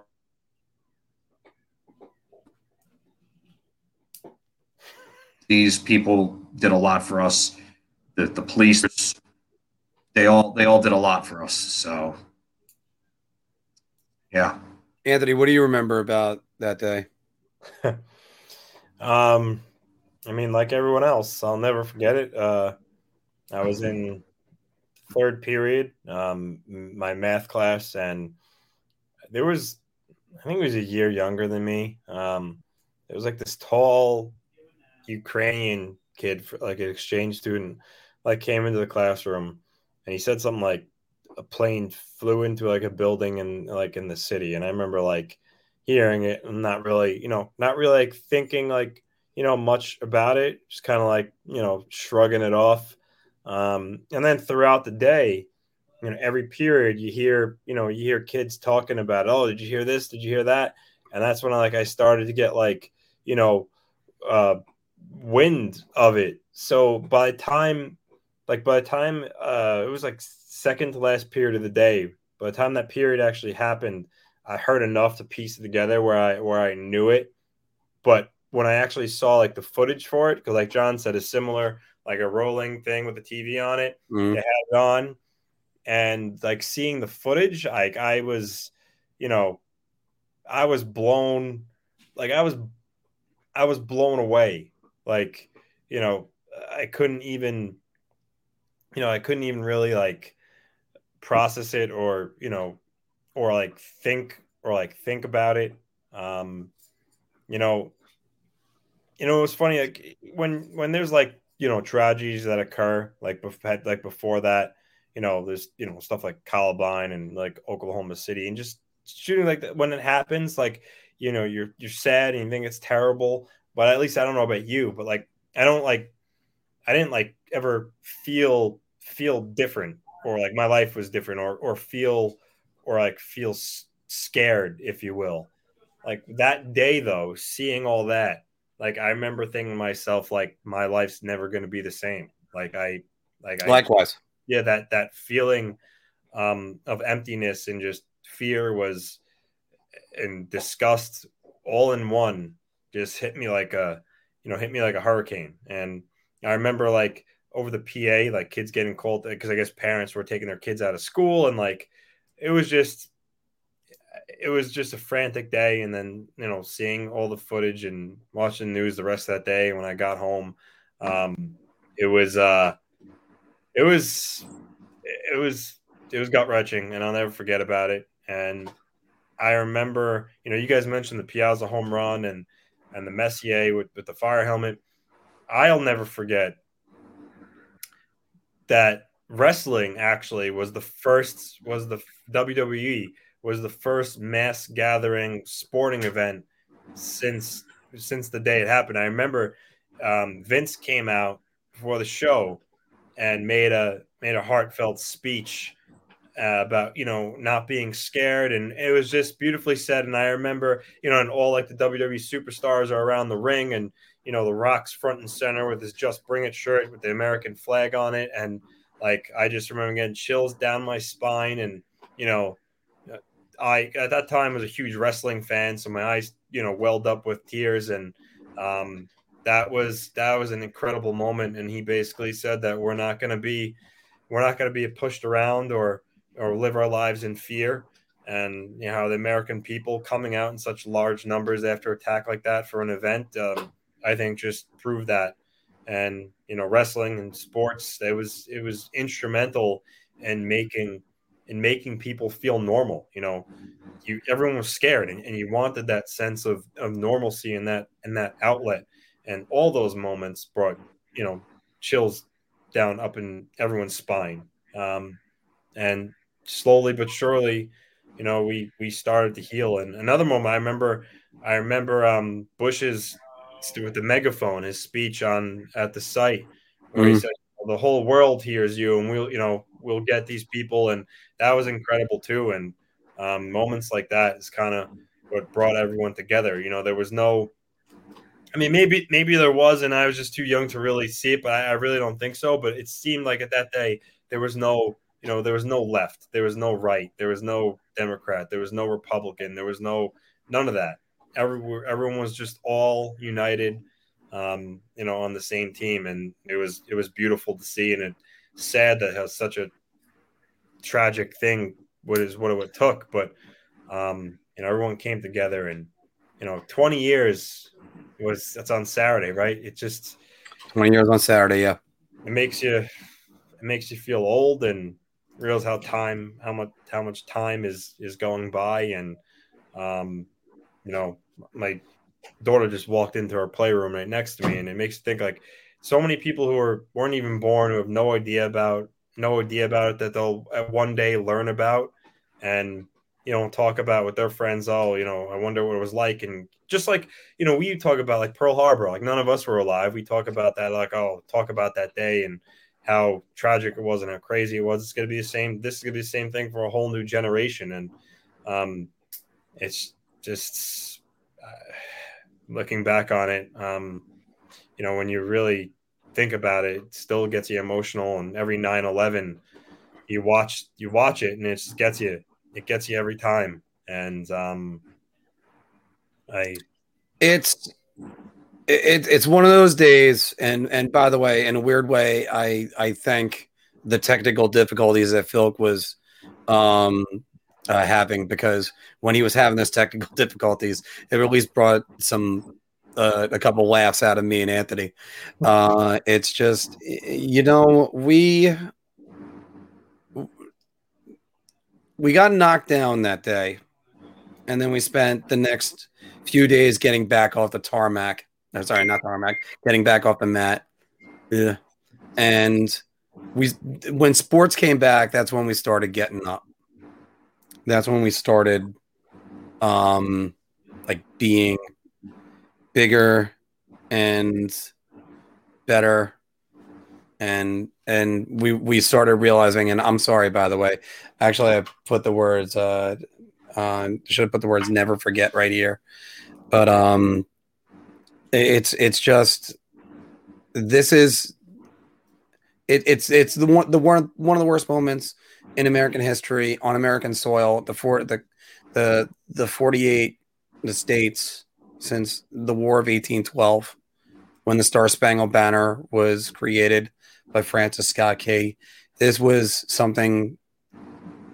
It, it hit us all, and then we there were people that were that were scared to go back to sporting events, scared to go take the subway. Uh, EJ. Hradek was talking about that just the other day, and and that's why. Not sorry to cut you off, Mark, but that that's why how um, with the WWE being the first mass gathering since then, it it, it was good to to for people to go there and show pe- and you know show the people that did this that you know we're not going to live our lives in fear. You know, you're not you're not going to dictate our lives, and life life is going to go on. That's that's why that was such a such a powerful moment. and uh, you know what? It, it's a powerful day to me, and that I always reflect on. And I didn't even have the worst tragedy happen to me. I, Yeah. I didn't lose a loved one. I, I, I'm I'm one of the lucky ones. Me Um, too. Me too.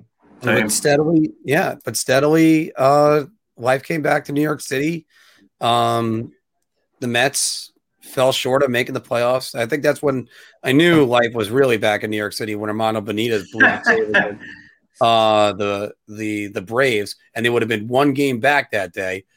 And the yankees went on to the world series. Uh that was the year they lost to the diamondbacks. But again this is this is a day just uh, first first things first thank you to the new york rangers and all the other teams that that, are, that helped us heal. And uh, jack buck saying should we be here? Yes and that's what sports did. There's uh, a bunch of great documentaries on this.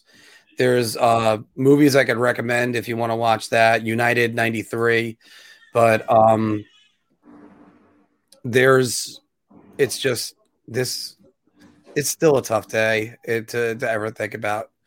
And um never ever ever forget what this day was. So um if you guys got any other stories feel free to uh, put them down in the comments below uh yeah actually um i i i i i I, I I was I was kind of on the verge of uh, shedding a tear, but fortunately, uh, when Phil kept cutting out, that just kept on happening. All right, um, we're gonna move on. Uh, we don't. We're we actually got a pretty light show today for uh, uh, what we've been doing. Because like we were gonna have a guest on, but then we did not. Uh, where's my editorials? There it is get this uh, taken down. All right, did take it down.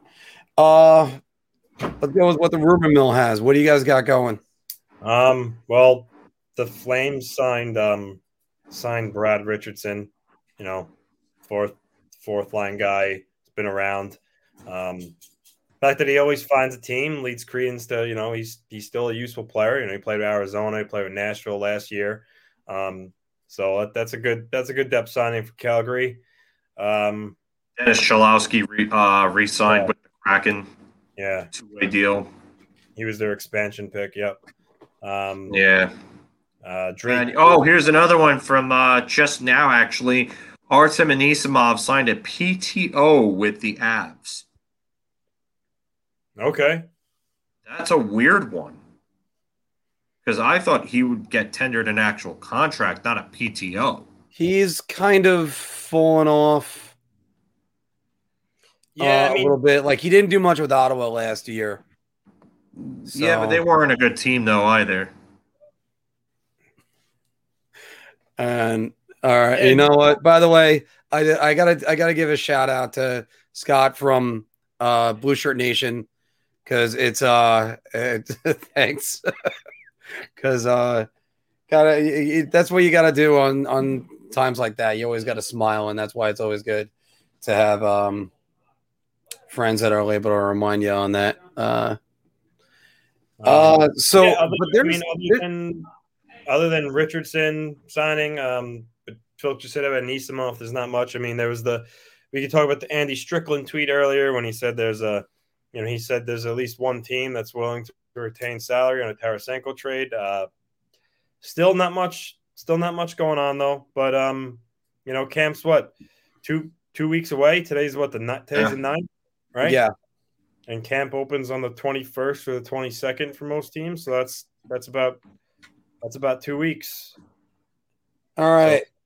Um, before we get further into, actually, uh, are there any other PTOS that you you guys could see some people getting? yeah i mean i think you'll see you'll see a lot of ptos now Jason Um, Yeah. Demers is out there. Um, yeah i mean there's there's eric staal is still out there um you know uh, Phil, uh erik gustafsson sami vatanen Zdeno Um, Chara. Daniel chara i mean i think with him it's just a matter of if he if he decides he wants to play or not um Think he's going back to the Capitals, or you think he's going to go with the Islanders?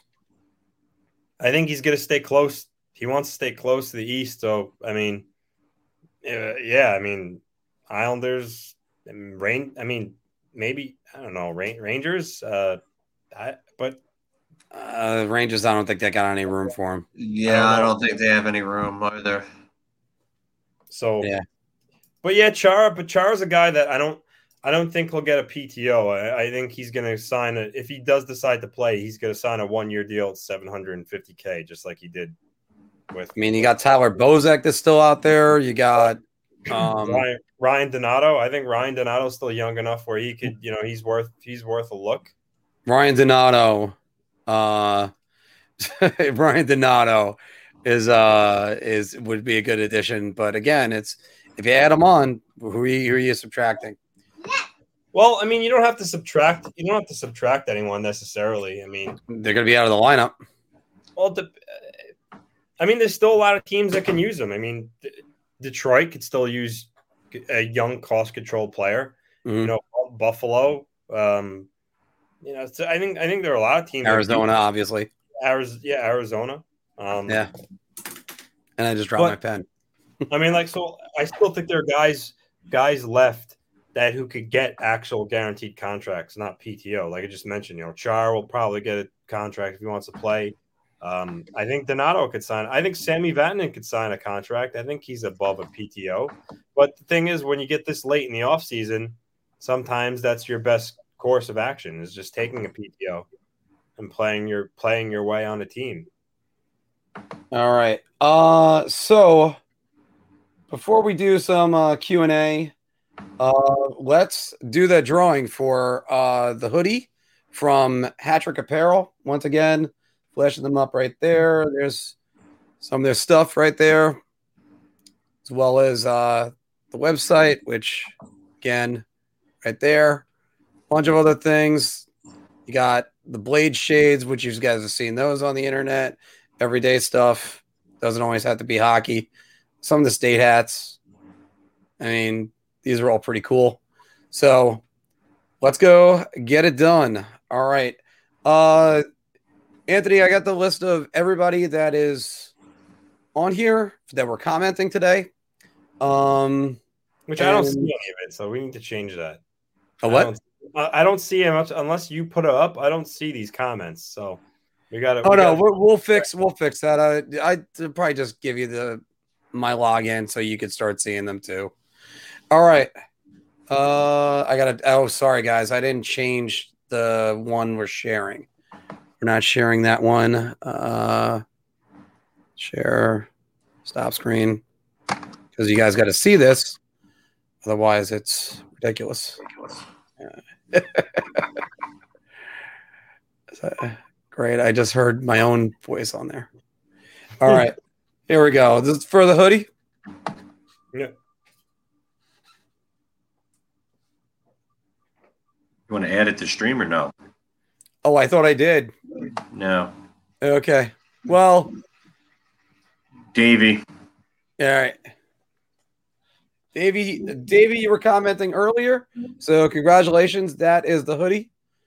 And uh let's close and spin again. This uh what type of shirt is this one? Or just Anthony? Um, they could they could pick uh they could pick a player tee of their choice. All right. Player t shirt of your choice. There are several good ones. Check them all out. Let's do this again. Oh, I should have taken Davey off. All right. That kind of Blackhawk fan. So I gotta, we gotta get yeah, those the on kind of biased Blackhawk fan. Yeah, the kind of biased Blackhawk fan. I didn't get everything in there when I was uh typing them all down. So there's those two right there. Um where I gotta I gotta get in contact with them. Yeah, Yeah, just missed you, Sean. Just missed you, Sean. Don't worry, guys. We're we're still we're gonna figure out how to do some more of these, uh, especially after uh, we crossed a thousand. But uh, yeah, this is uh this is our way of always saying thank you guys for your support, and um, as as as Scott is really hammering me on uh Periscope right now. But uh, again, thank you all for your support, and um, we're looking forward to doing more promotions with you guys later. Um, I'm actually kind of hoping none of the baseball teams make the playoffs, so maybe we can have opening night at um uh, for a bar meetup. But again, it's it's it's great to see you guys. We're actually we might be seeing the Rangers Islanders in the preseason in a couple weeks. Somebody's got to find out if he's off. I won't, I'll give you a hint on that. That's me. So, uh, anybody got some questions right now? fire Uh, away. Well, uh, I'm just gonna bring this one up because it's funny. It's it's uh, it's from your boy asking why the Isles fan made poor life choices. Uh, Uh, right, n- right now, I can't argue. His team has been to the conference finals the last two years, and mine's been watching. So, Um, I will answer this one just because I have to. Um, All Out was arguably the best pay per view I've ever watched. And I, I, I say that with a lot of praise because WrestleMania 17 was, for years, my favorite pay per view. That was just an incredible, incredible pay per view. Was that the was that the was 17 the one where um where Austin turned heel and he used Vince to beat the Rock for the Yeah. title? Yeah. Yeah, that was that one. No, no, no, no, no. Yeah, yeah, that was no because Austin and Hall was 18 and Hogan and Rock was 18. So yeah, Yeah. that was that was 17 when he uh turned heel. But All Out was just incredible between the matches.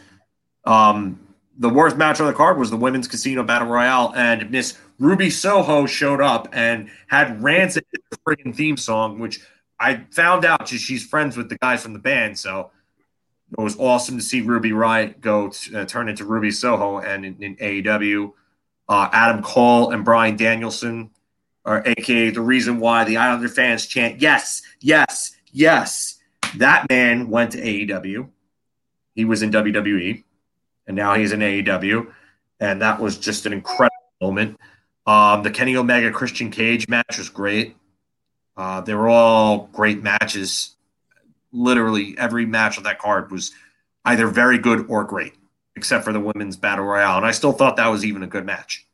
So, um, yeah, I, I loved it. Yeah, and the Uh, reason why you guys have that is because of Bryan Danielson. I know. I thought that was for uh who's the guy that says it all the time? I thought that was Daniel Bryant.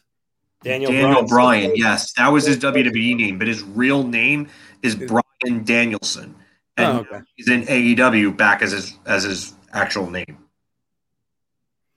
Uh so guys, Sidney Crosby, does that send uh shockwaves through the rest of the division, or is that just gonna be like think he'll not miss any time, not nothing to worry about?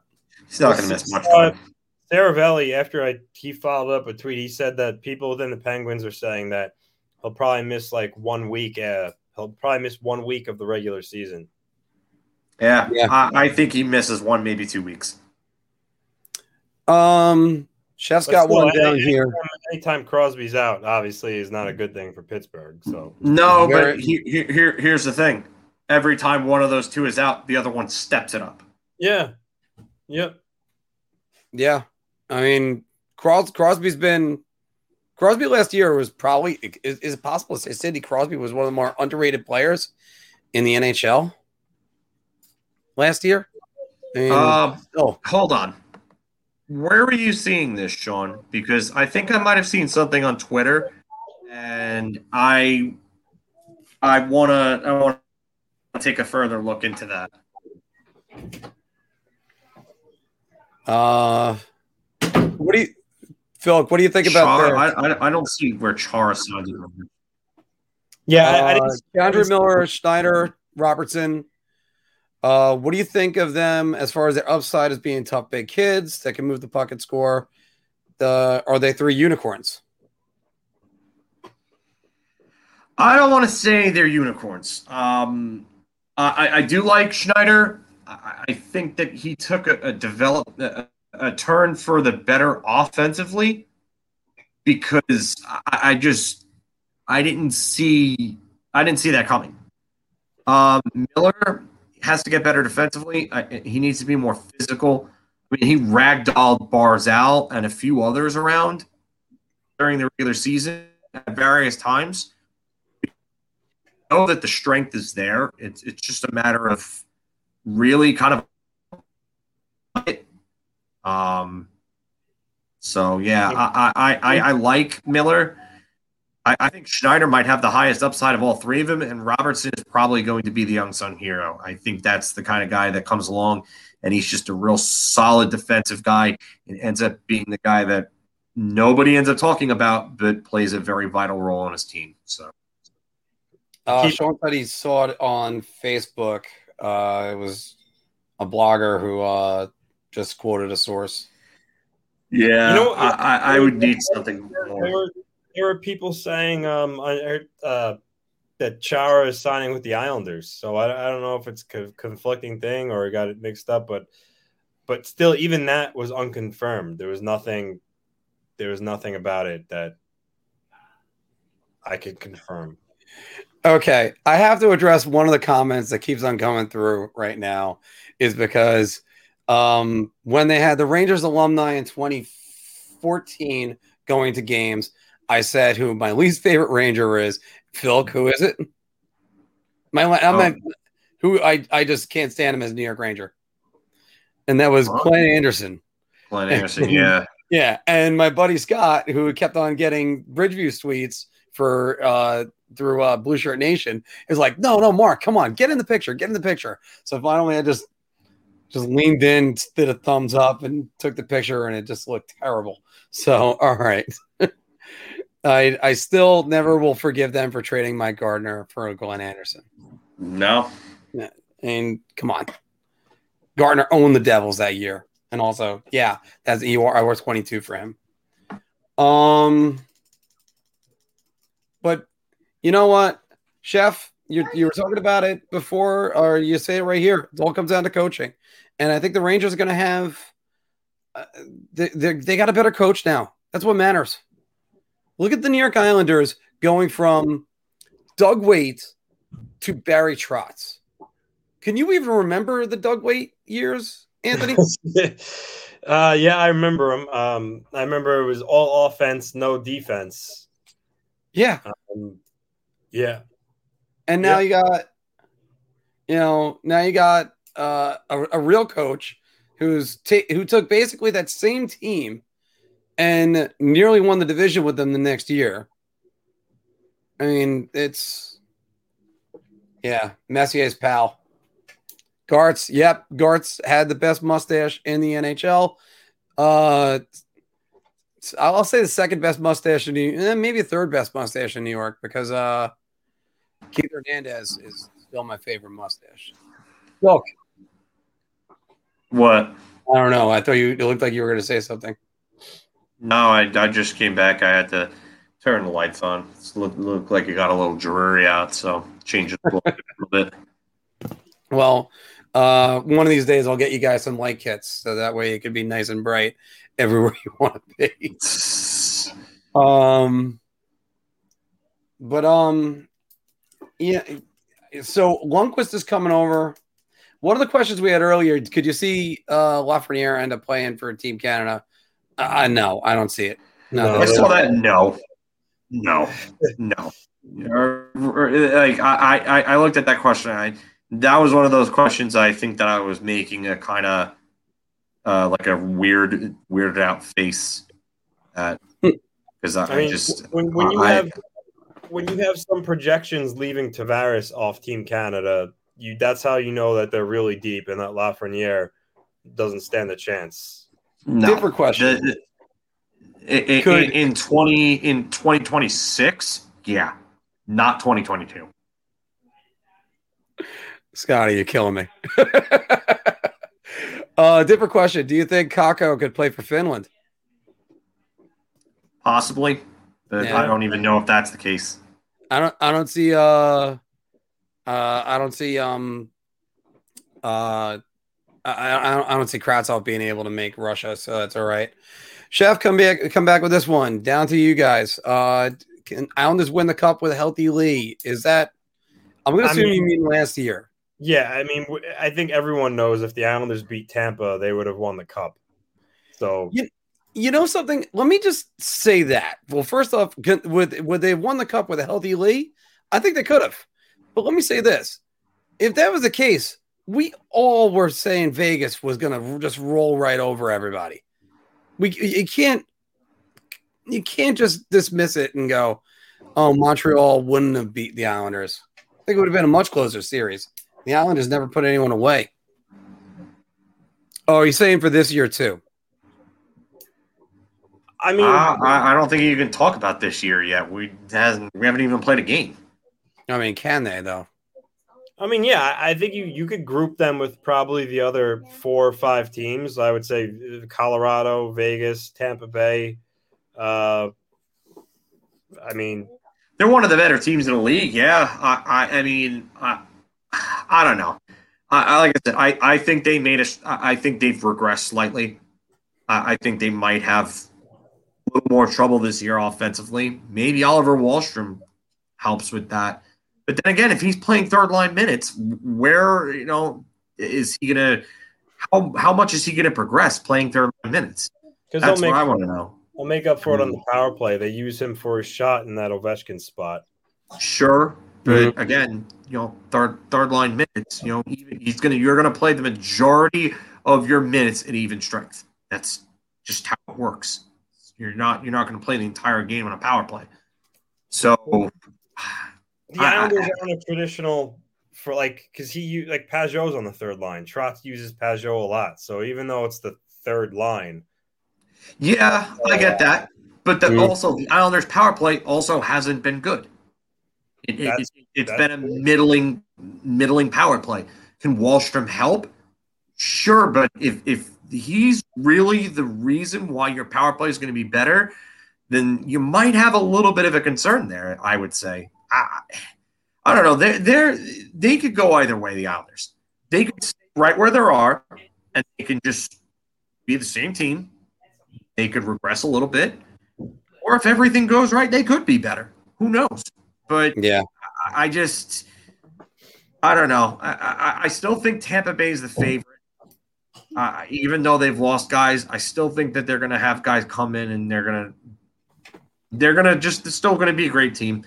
When you have that much talent, top end talent there, I, I really don't see. They really didn't lose anyone on defense. Sure, David Savard, but it placeable. Yeah, you know what the thing with them is they still got all their top talent, but they literally lost their whole entire third line of Coleman, Gordon, Goodrow, who was so important for them. Mhm. I mean, that's, Yeah.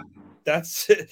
I mean, they they played a they they played a large role in their defensive game, and they chipped in offensively. So that's big. That's big to lose a whole line. That was that was so important. So yeah, and, and now they have they have Tyler Johnson gone too in Chicago, and Tyler Johnson playing on lower lines. You know, help help with matchups and stuff like that. So, I mean, I, I I don't. He's not the same player he was in 2015, obviously, but I mean, this this forward group is still really good. I mean, you still have Kucherov, you still have Stamkos, you still have Point, you still have Palat, you still have Cirelli, you still have Killorn. Ross Colton's going to probably play in the third line, and I think he's more than ready to take over that. I, I think Ross Colton could be there. Corey Perry is still a good enough bottom six forward. They added Pierre Edward Bel- Bellemare, who's a good fourth line center. Pat Maroon is still a very good bottom six winger. And then you got guys like A- Alex Barole, who's been one of their top prospects for a while. I think he'll come up and I think he'll help out. I mean, And don't then- me wrong. They're, they're still going to be a great team. I, I don't think they're winning three in a row, though. I, I just don't. I I don't know. I just don't. I don't know. I think it's a tall order. I think it's a very tall order. It is and a tall order. You're right. I mean, there's a reason why they were they were in third place last year, and, and part of it was they were missing the MVP uh, from two years ago when uh, Kucherov wasn't there. But still, it's just um, uh, it, it's the the cup contenders. I think are all the the final four teams from last year, and uh, except Montreal and Colorado. Uh, Colorado's in. I mean, substitute Montreal Montreal for Colorado. It's the final four teams from last year. I'm having trouble figuring out who that fifth guy is. I, I, I just, uh, I look at Colorado and I say to myself, do they really answer their questions in net with Kuemper? Like, is he really that much better than Grubauer? I don't know. I think it might be with um uh, I think he's marginally better. I don't think he's a lot better. Uh, Um I mean, I'll, I'll take Ryan Murray over Ian Cole. I mean, uh, that that's definitely a, an upgrade for me there. Um, does does losing Ryan Graves affect anything?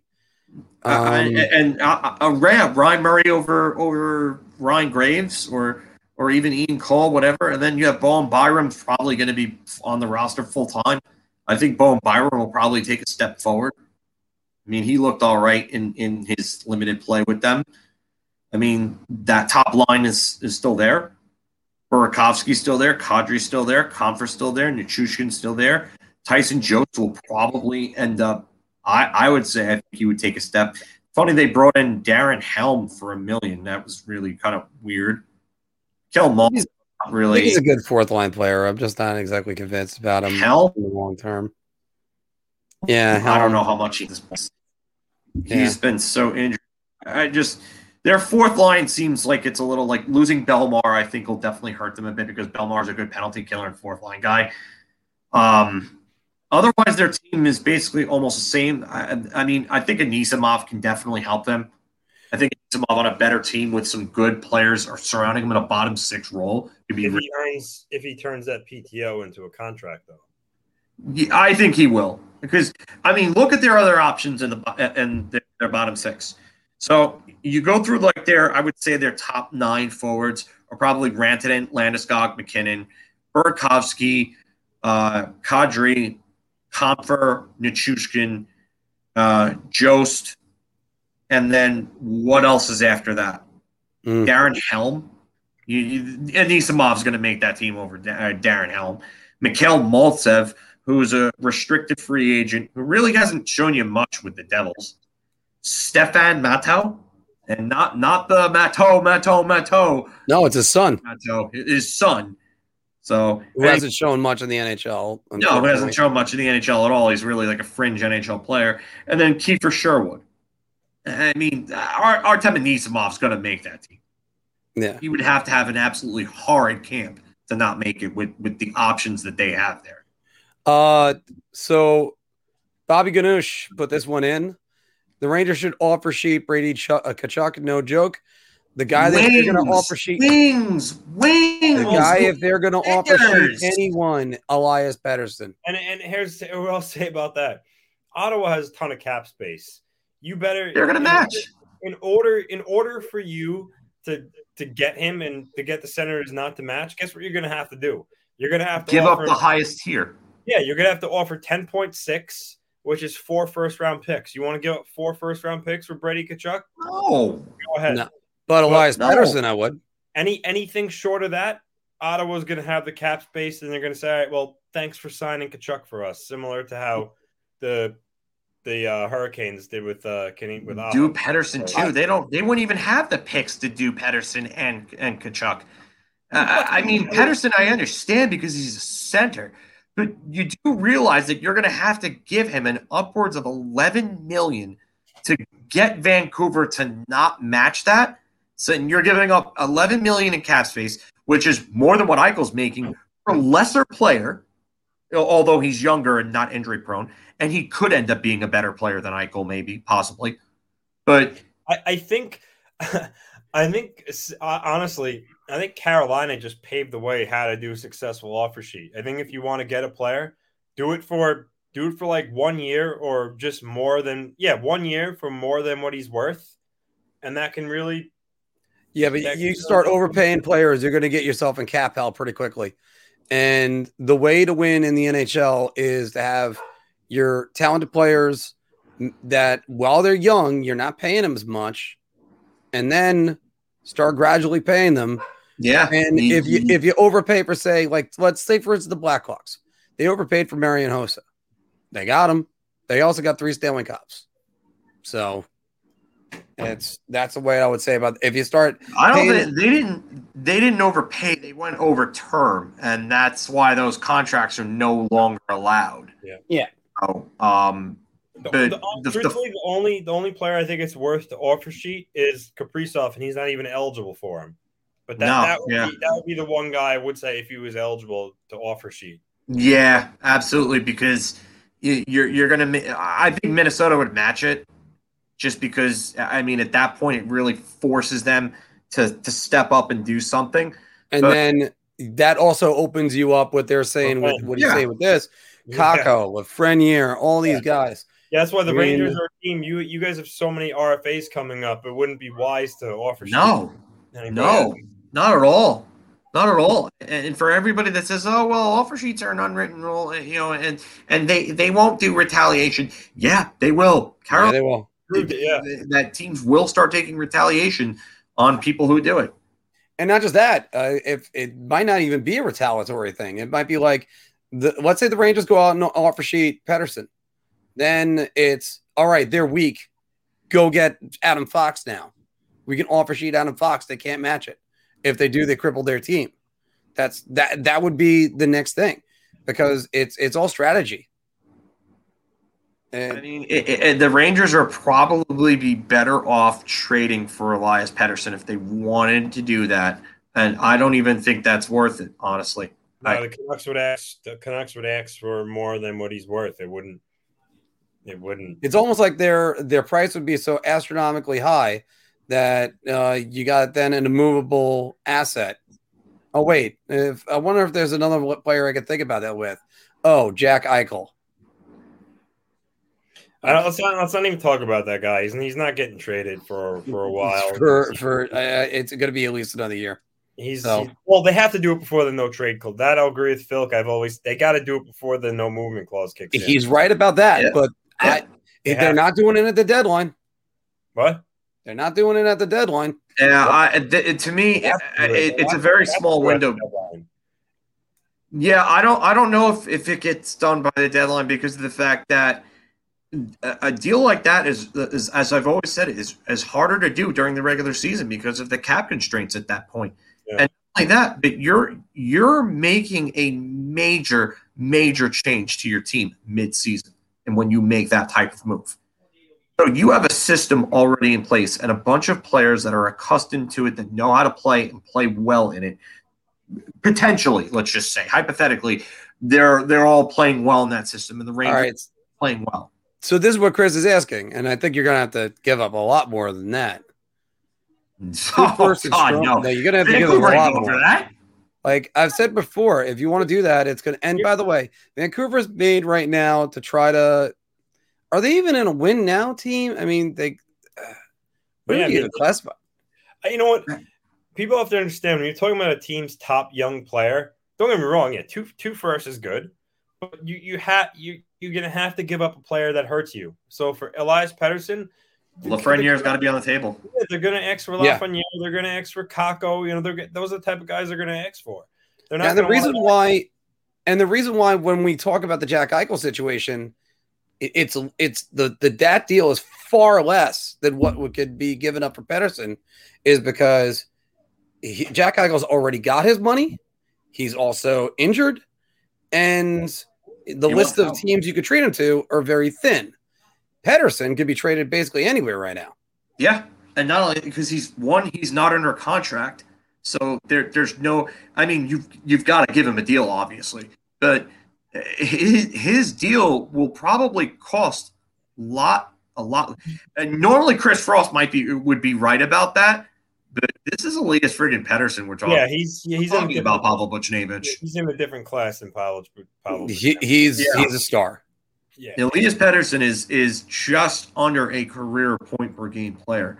I really think that a lot of people And don't his- watch this guy nearly enough to realize how good he actually is. His shot and release is tremendous. Oh, forget about it. Top five in the NHL. Yeah. Top five, easy. And his Well, you- hands are ridiculous. So we said you said camp's coming up in two weeks, and there are a lot of UFAs. You know what? It reminds me of the summer of um 2019, 2019 when Kyle Connor and and Mitch Marner. And Mitch Marner. Yeah, We're all we're all unsigned going into camp. So two week. I mean, there's so, there's some guys that might miss that might miss camp start. I mean, yeah, it, it- it's absolutely possible. I mean, Willie Nylander missed. Remember 2018? He missed like a big chunk that one, season. that one right to the deadline, December first. If he didn't sign Yeah. by five o'clock on December first, he wouldn't have been able to play. Yeah. I, I Okay. just- Um, wait, finish your thought. Go ahead. No, I was just saying that that he literally took it to the eleventh hour. It was December Yeah. first, right? But and if I remember serves me correct, I don't think it came out until like four fifty seven that he re-signed, that he came to terms. So is this the one that you're looking at, Mark? Yeah, I was looking at that one, and and again, it's it's not so much anything against Strome. And Chris, you're right; he's great on the right wing wall, but that's where you need a lefty shot, not a righty shot. Yeah. Um, I would want Kakko or Lafreniere to grow into that. Um, and it's just, you know what? I guess the only way to say it is not that we don't like Ryan Strome, but we could kind of do better. well, I don't but know who who that is though. I can tell you what it is. Let me interject. I just don't know if I see him being. Filk? What? He said, "I don't know if I see him." Did I lose you guys? Yeah. Oh, you, you froze, but then we. I- then I thought don't- I don't know. Anthony. Oh no. Um, I don't know if I see Ryan Strome being the answer to win a Stanley Cup as a number two center on the team. That's that's my thing. I, I think he'd be a real good regular season guy. Um, if he can round out his defensive game and start getting better at faceoffs, then yeah, I mean he he, he can turn that corner and be that player.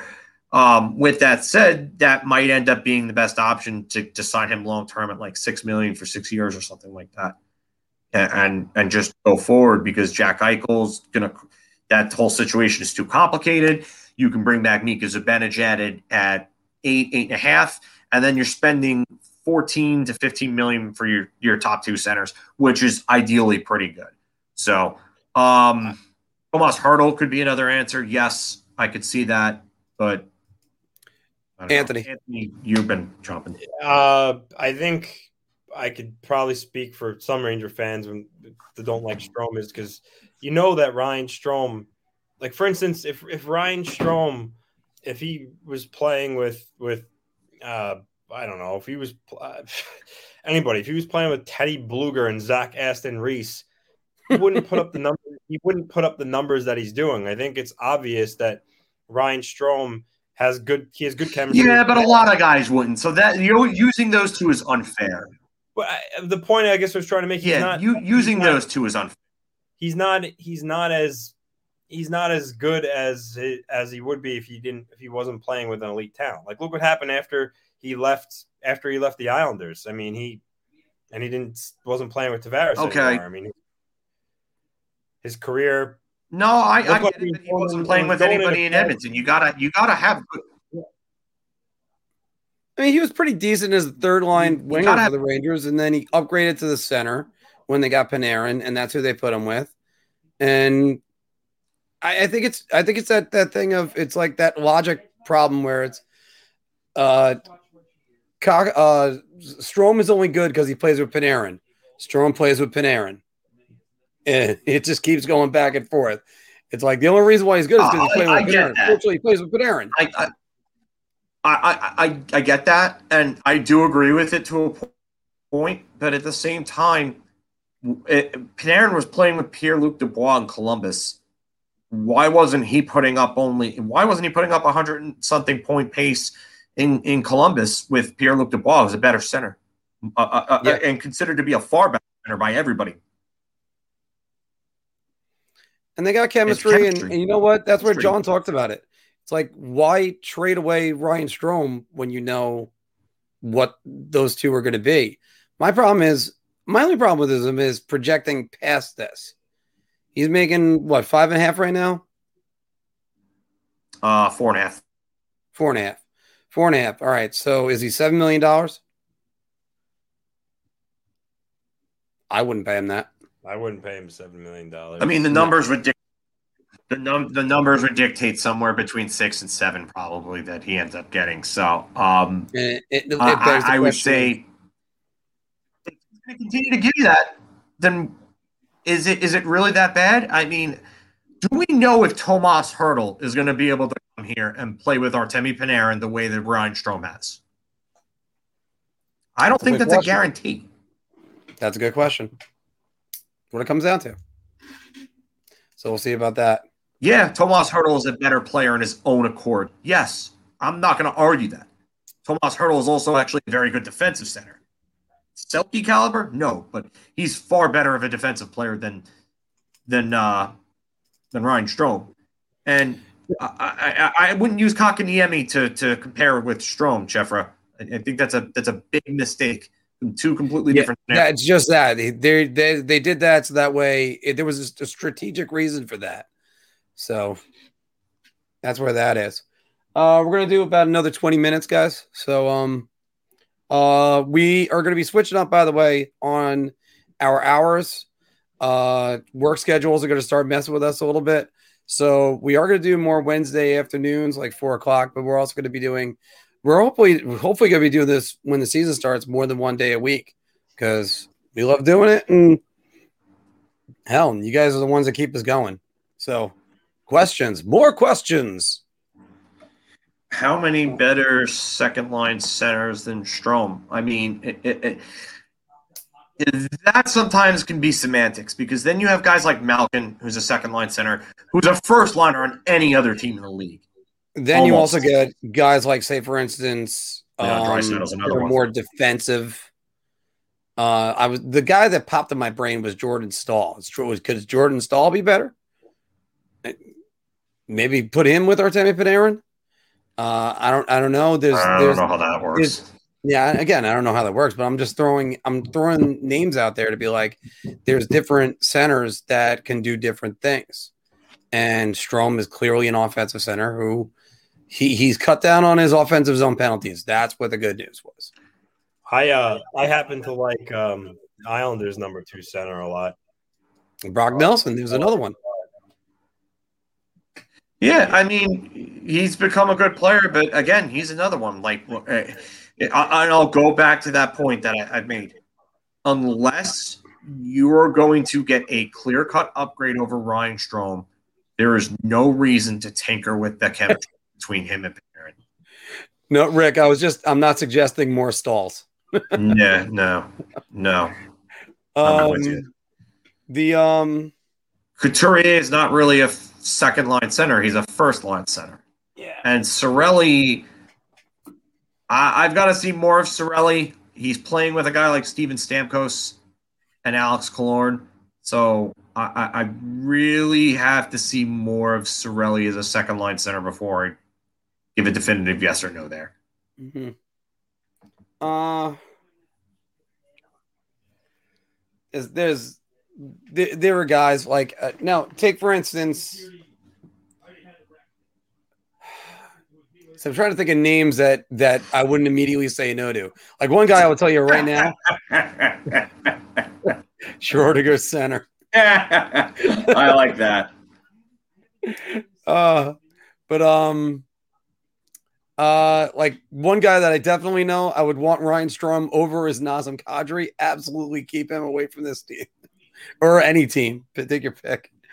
Um, I like Nazem Kadri. I like what he brings to a team. He can give you offense as a second line center, and he's good enough defensively, and he's going to assert himself physically. And he's the type of guy that you want to go to war with, but he just takes too many dumb friggin' Yeah.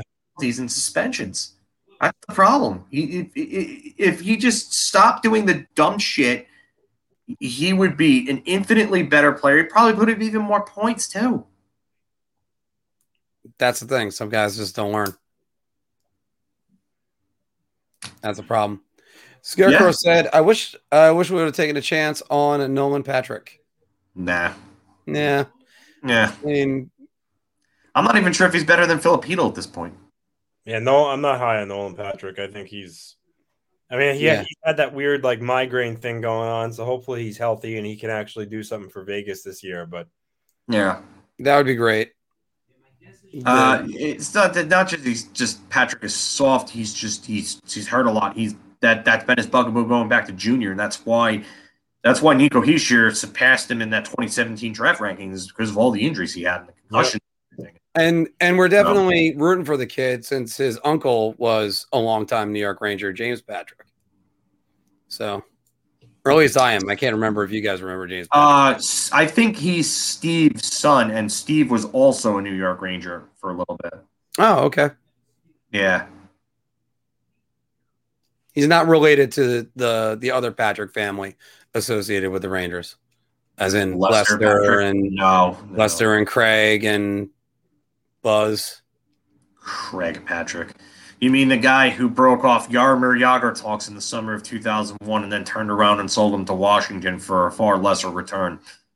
Because he was mad that the Rangers fired him years before. See, I I can't completely dislike him because he was still the assistant coach for Herb Brooks in the 1980 Olympic team. So there's there's always something.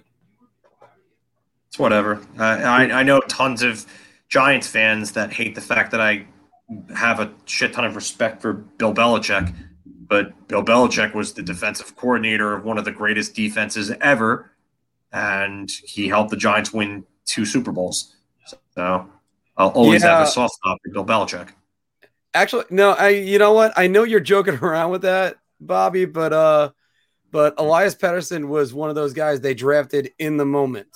They were trying to think, oh, he'll be a winger, he'll be a center, he's a Swiss Army knife. That's what they said about him, and he ended up being none of those things.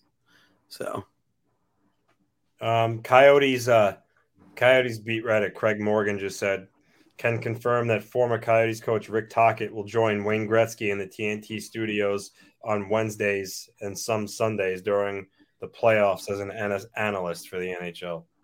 Okay, I mean that that that's cool because that's you know. I just I- wonder I if, mean, if Wayne can actually be critical. Uh, yeah, I think Wayne will be critical. I think he will. All right. I think we saw that side of him in 2002 with the the the, the Olympics.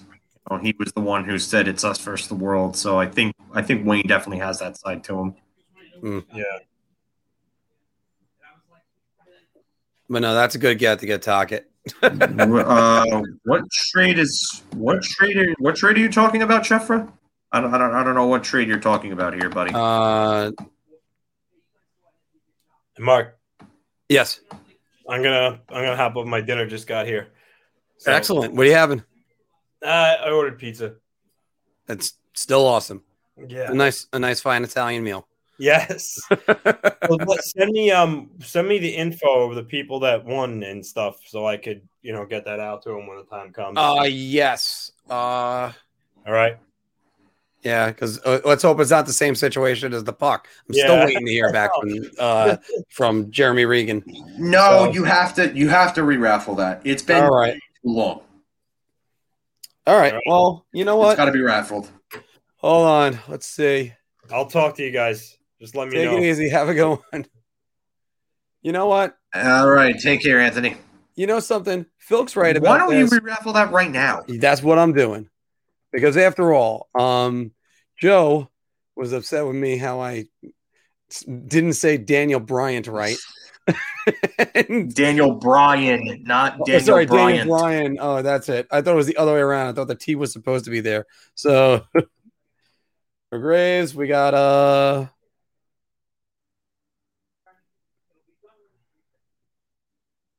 if everybody, if you're in the chat right now, just leave a name so that way I can raffle off. This is a Brian Leetch autograph puck. There's 18 in right here, so your percentages of winning have already gone up a little bit better. I want, I just want to make sure who I got left in here. Chris Frost, I see you right there. Shefra. Uh, Uh, Dave, my right nut. Okay. Shannon, uh, New York Ranger. Um, Bobby Ganoush. Got the uh, Bobby the Fourth. oh wait, Joe I'm- I'm- Graves. Okay, I got these are all I got so far. Great, Joe, Bobby, my right nut, and New York Ranger. Okay, so you need Scarecrow the Fourth. Okay, hold on. I'm You need New York Ranger. yes. I got Scarecrow and New York Ranger. Okay, Rick Manzoni. Okay. You got Chris Frost, so you don't have to worry about that. Um, let's see here. I'm going up through the uh, comments and seeing who else we've missing. Uh, I'm not on the screen right now. I'm actually no, just I, I'm doing it for you. Mike NYR for life. Mike NYR. Uh, Um, uh, MYR BSN. No, actually, uh, that's that's Scotty. I'll I'll I'll I'll keep him off. Keep him off. Okay. Rich, Rich Rotten. Okay, there we go, Rich. Sean Statler. Oh, you know what? Sean just missed out. So Yeah, Sean just missed last time. Um, okay, Scott Meltzer, or is that the same guy as The same guy, NYRBSN? same guy from before. Yeah. Okay, so yeah, he was on two different things in there. Sorry. No, no, he- Uh, he, he got us. It's all right. Okay, I'm going back. Well, what the hell? Well, that's all goes back in the comments. Well, yeah, it, there's a limit to how far you go back in the comments. What's that? There's a limit to how far you can go back in the comments. Yeah, I guess that's it. But there was a Dan Whitaker that was in there all early. Well, there was a Dan Whitaker that was there earlier. So yeah. Um.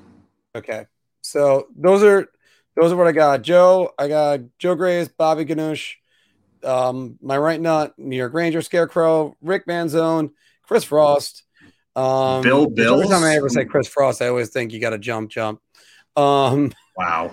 Mark, um, uh, Mike, uh, NYR for life, uh, Rich Rotten, Sean Statler, and Dan Whitaker. That's what I got right now. Uh, there's this new commenter, Bill Bills, that I just saw. Okay, Bill. All right, Bill Bills. Bill Bills. Yeah. We got it. All right. Let me share the screen.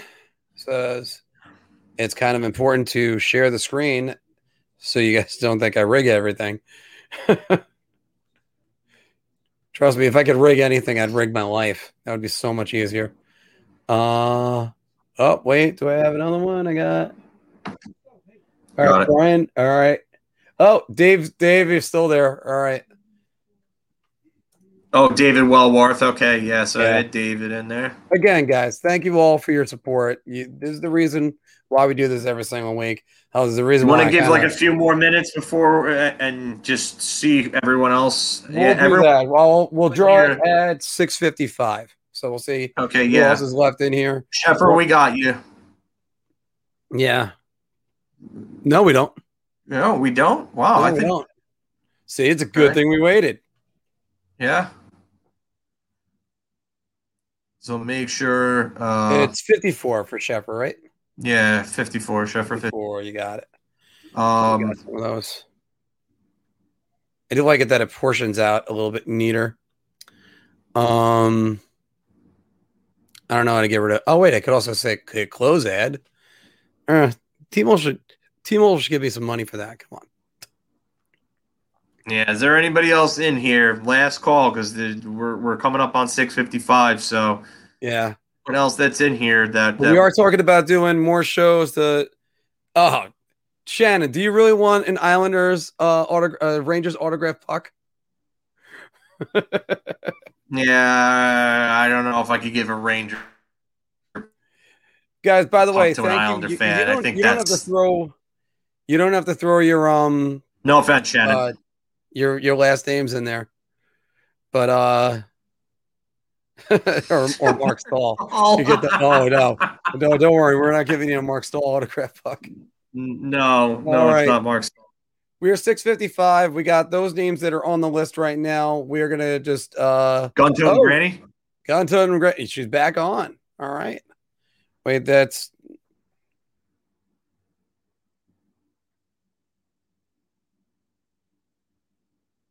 Uh-huh. okay. All right. Okay. So, yeah, Guys, we're gonna. again, again, thank you very much for your support. And this is the reason why we do these things. So here we go. Let's click it. Good luck to everybody. Chris Frost. All right. Here's Chris Frost wins it. Chris Frost wins it. All right. Unfortunately, there's there's a lot of good people that were on right there. That that's you know it sucks. So like I said, hopefully uh hopefully if anything I'll buy you a beer sometime if- for anybody that hasn't won. Um Chris, do me a favor uh if you can message me on Twitter at all things ranger just in case if for some reason Yeah, just You, make uh, sure that there's no S in there. yeah, I'm going to just Not put it on right there. It's all things Ranger. Yeah. all things Ranger. Because uh, I mean, been trying to get in touch with AZ for a while, and he's has been able to get through to me. Um, if not, if if not on there, then I also still got the Instagram and just or just or you got uh you got us on Facebook Messenger, so uh, could always do it through that. But any also, um, oh, I don't even have a Twitter. All right. Uh Instagram. Do you have Instagram? I'd say maybe even email or something. Yeah, or here. Here's the email. Uh, I'll just do the email me uh thing. Uh, uh I do have to update this. Yeah. Yeah, Dave. Uh, I, I, I, we've talked about that. That's going to be something that'll eventually be happening. I, I would say so. I also want something that all three of us have access to and could do that. Um Justin Richards, uh upside. maybe a fourth liner at the NHL. Uh, I, I mean, I know Stat Boy Steven is kind of high on some of these guys because he, he he gets a lot of interviews with them, but I, I don't know if I see anything more than maybe a fourth liner. He might not even be an NHL player. Uh, he's an undrafted guy. I know he's Todd Richards, former uh, Columbus Blue Jackets coach, son. I, I, I don't I don't see a whole lot there. I mean, he may be a he may be a good top six player in Hartford. So All right, so Chris, there's my email. Send it to me. Which actually, hindsight 2020, I should have given you one of the 9,000 other emails, not my personal one. but it's okay. Uh, you know, the worst part is now I'm at a point in my life where somebody actually might want to steal my identity. So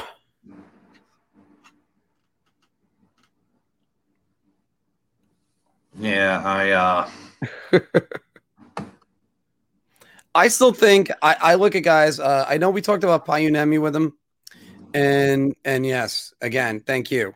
Um, I, I I'm really hoping. I don't know why Karl Henriksson is the one guy that always comes to mind. We all can get guys in our heads watching a prospect and just saying that guy is going to be what the real guy is. I, I thought Derek Stepan was going to be a better player than what he was. I can tell you that. But could have been. If he ever fixed his skating and his shooting, then yeah, he, he would have been, but it just his skating never got any better and his shooting never got any better. Yeah.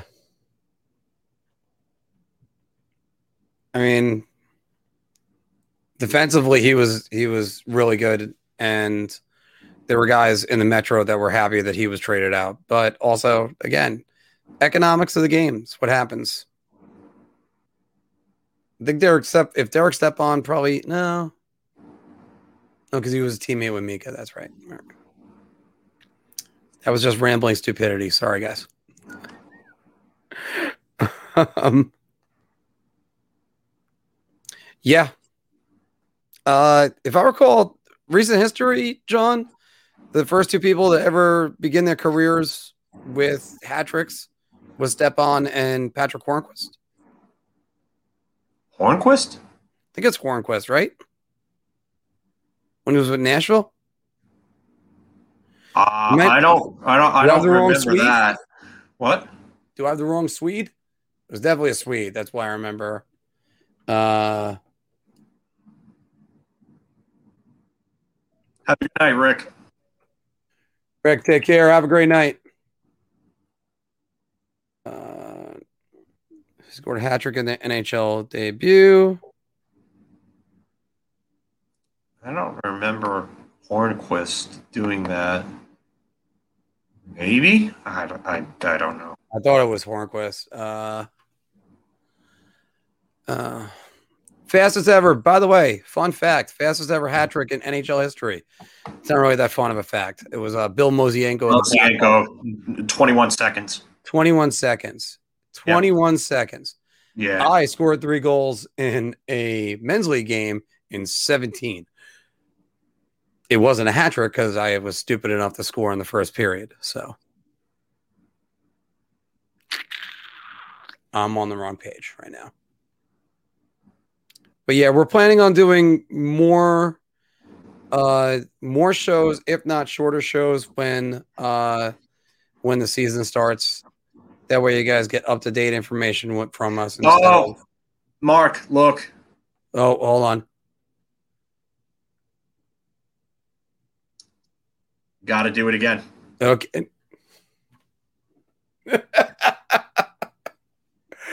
um. All right, hold on. I hopefully I got that wheel of names still on there. Okay, that I did not. Good news, everybody. I have the wheel of names. I could just remove Chris. Yeah, so everybody who was uh, in the last one, you got another chance. Oh wait, hold on. Wait, I didn't. Oh, add Tyler Schultz. And Tyler Schultz. Yeah, S H U L Z. Ah, Uh, uh, yeah, and you know what, Bill? I'll I'll give you my thoughts on Will Cooley. I I think he probably be a decent center guy who comes in with power that can score some goals. Maybe even a poor man's Tom Wilson. He said he kind of models his game from, so I wouldn't be surprised. uh, Um, what was the other one? Bill Schultz.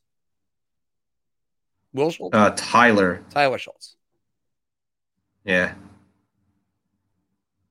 Tyler Schultz. Def- what what position do you think he would play in the NHL? what Cooley? No, if it was just based off his name, Tyler Schultz. What position do you think he would play? I mean, that sounds very much like know, a like- defenseman. Uh, I don't know, right wing, maybe defense. I don't know.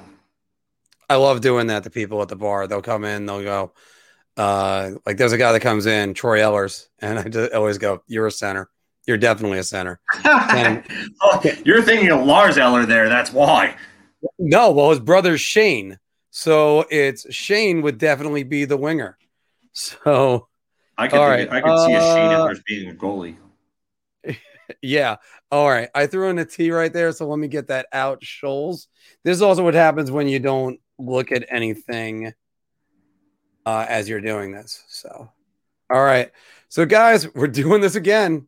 So, everybody that's on, uh, Chris, by the way, thank you for your honesty because everyone else appreciates that. Here we go. Wheel names again.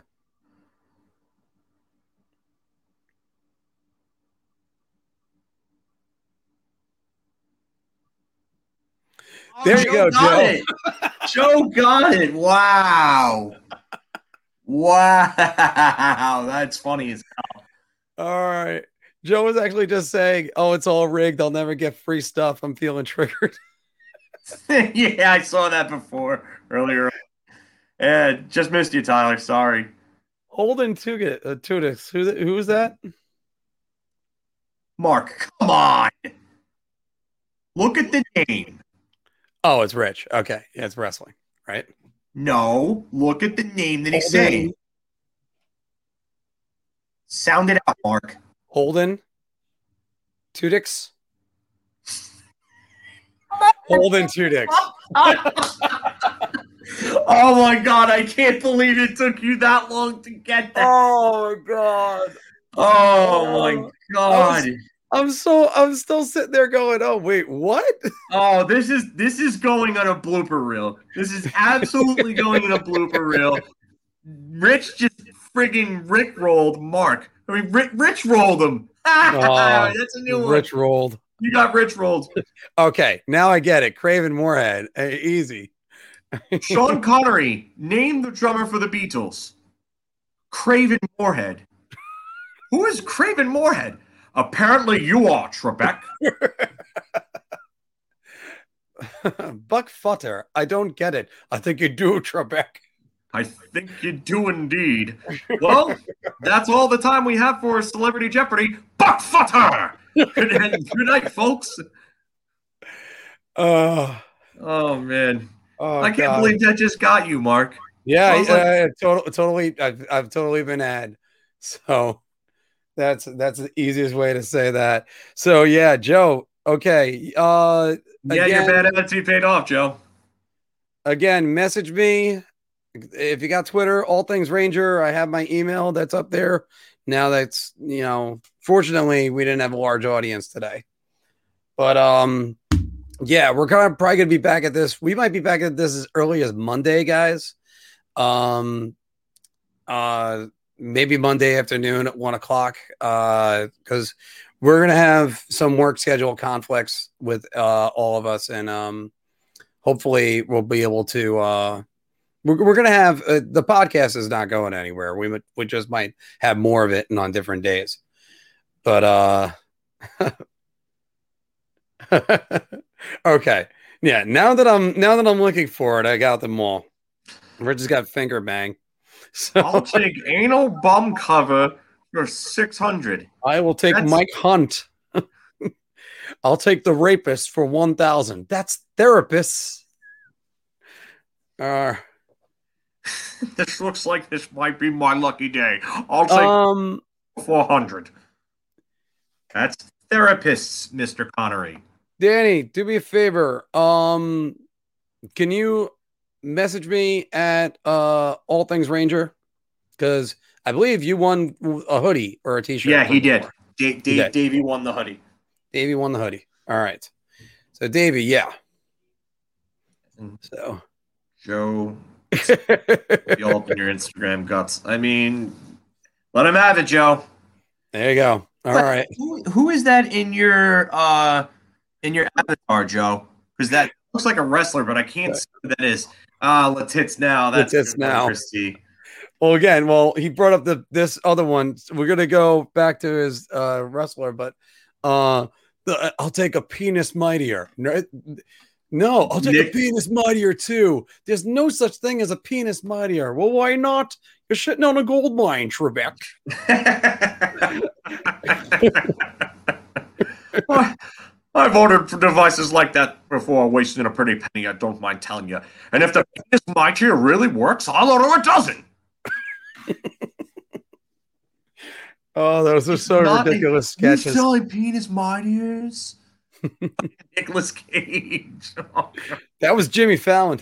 yeah. Jimmy Fallon was Nicolas Cage. The And last, pl- and the, actually, wait, yeah, the last New York Ranger acquired by offer sheet was Adam Graves. Yes. Remember who was Rangers- compensation? The Rangers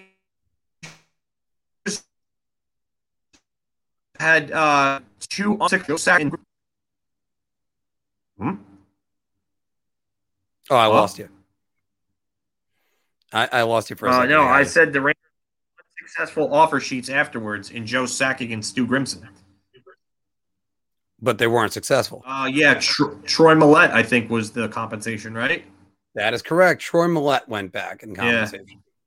So, yeah, my good friend, a Nigerian prince. Oh, damn it.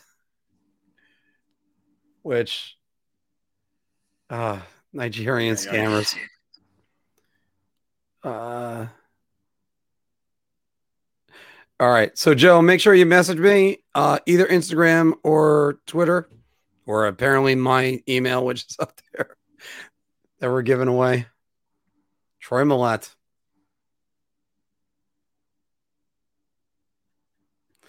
All right, guys. Again, thank you all very much. Again, we can't we can't do this all without you. So uh, it's fantastic, and um, we'll try to make sure when we do some of these other shows during the year, we're not taking up too much uh, pre-game time uh, because uh, if, if it's a Wednesday night and we go in seven o'clock, we might be into game game night by the time that happens. We're already at three hours and six minutes.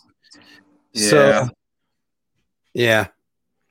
But uh, yeah, God bless you all, and uh, you know, we're only getting started. We're only getting started. That's one thing I can tell you.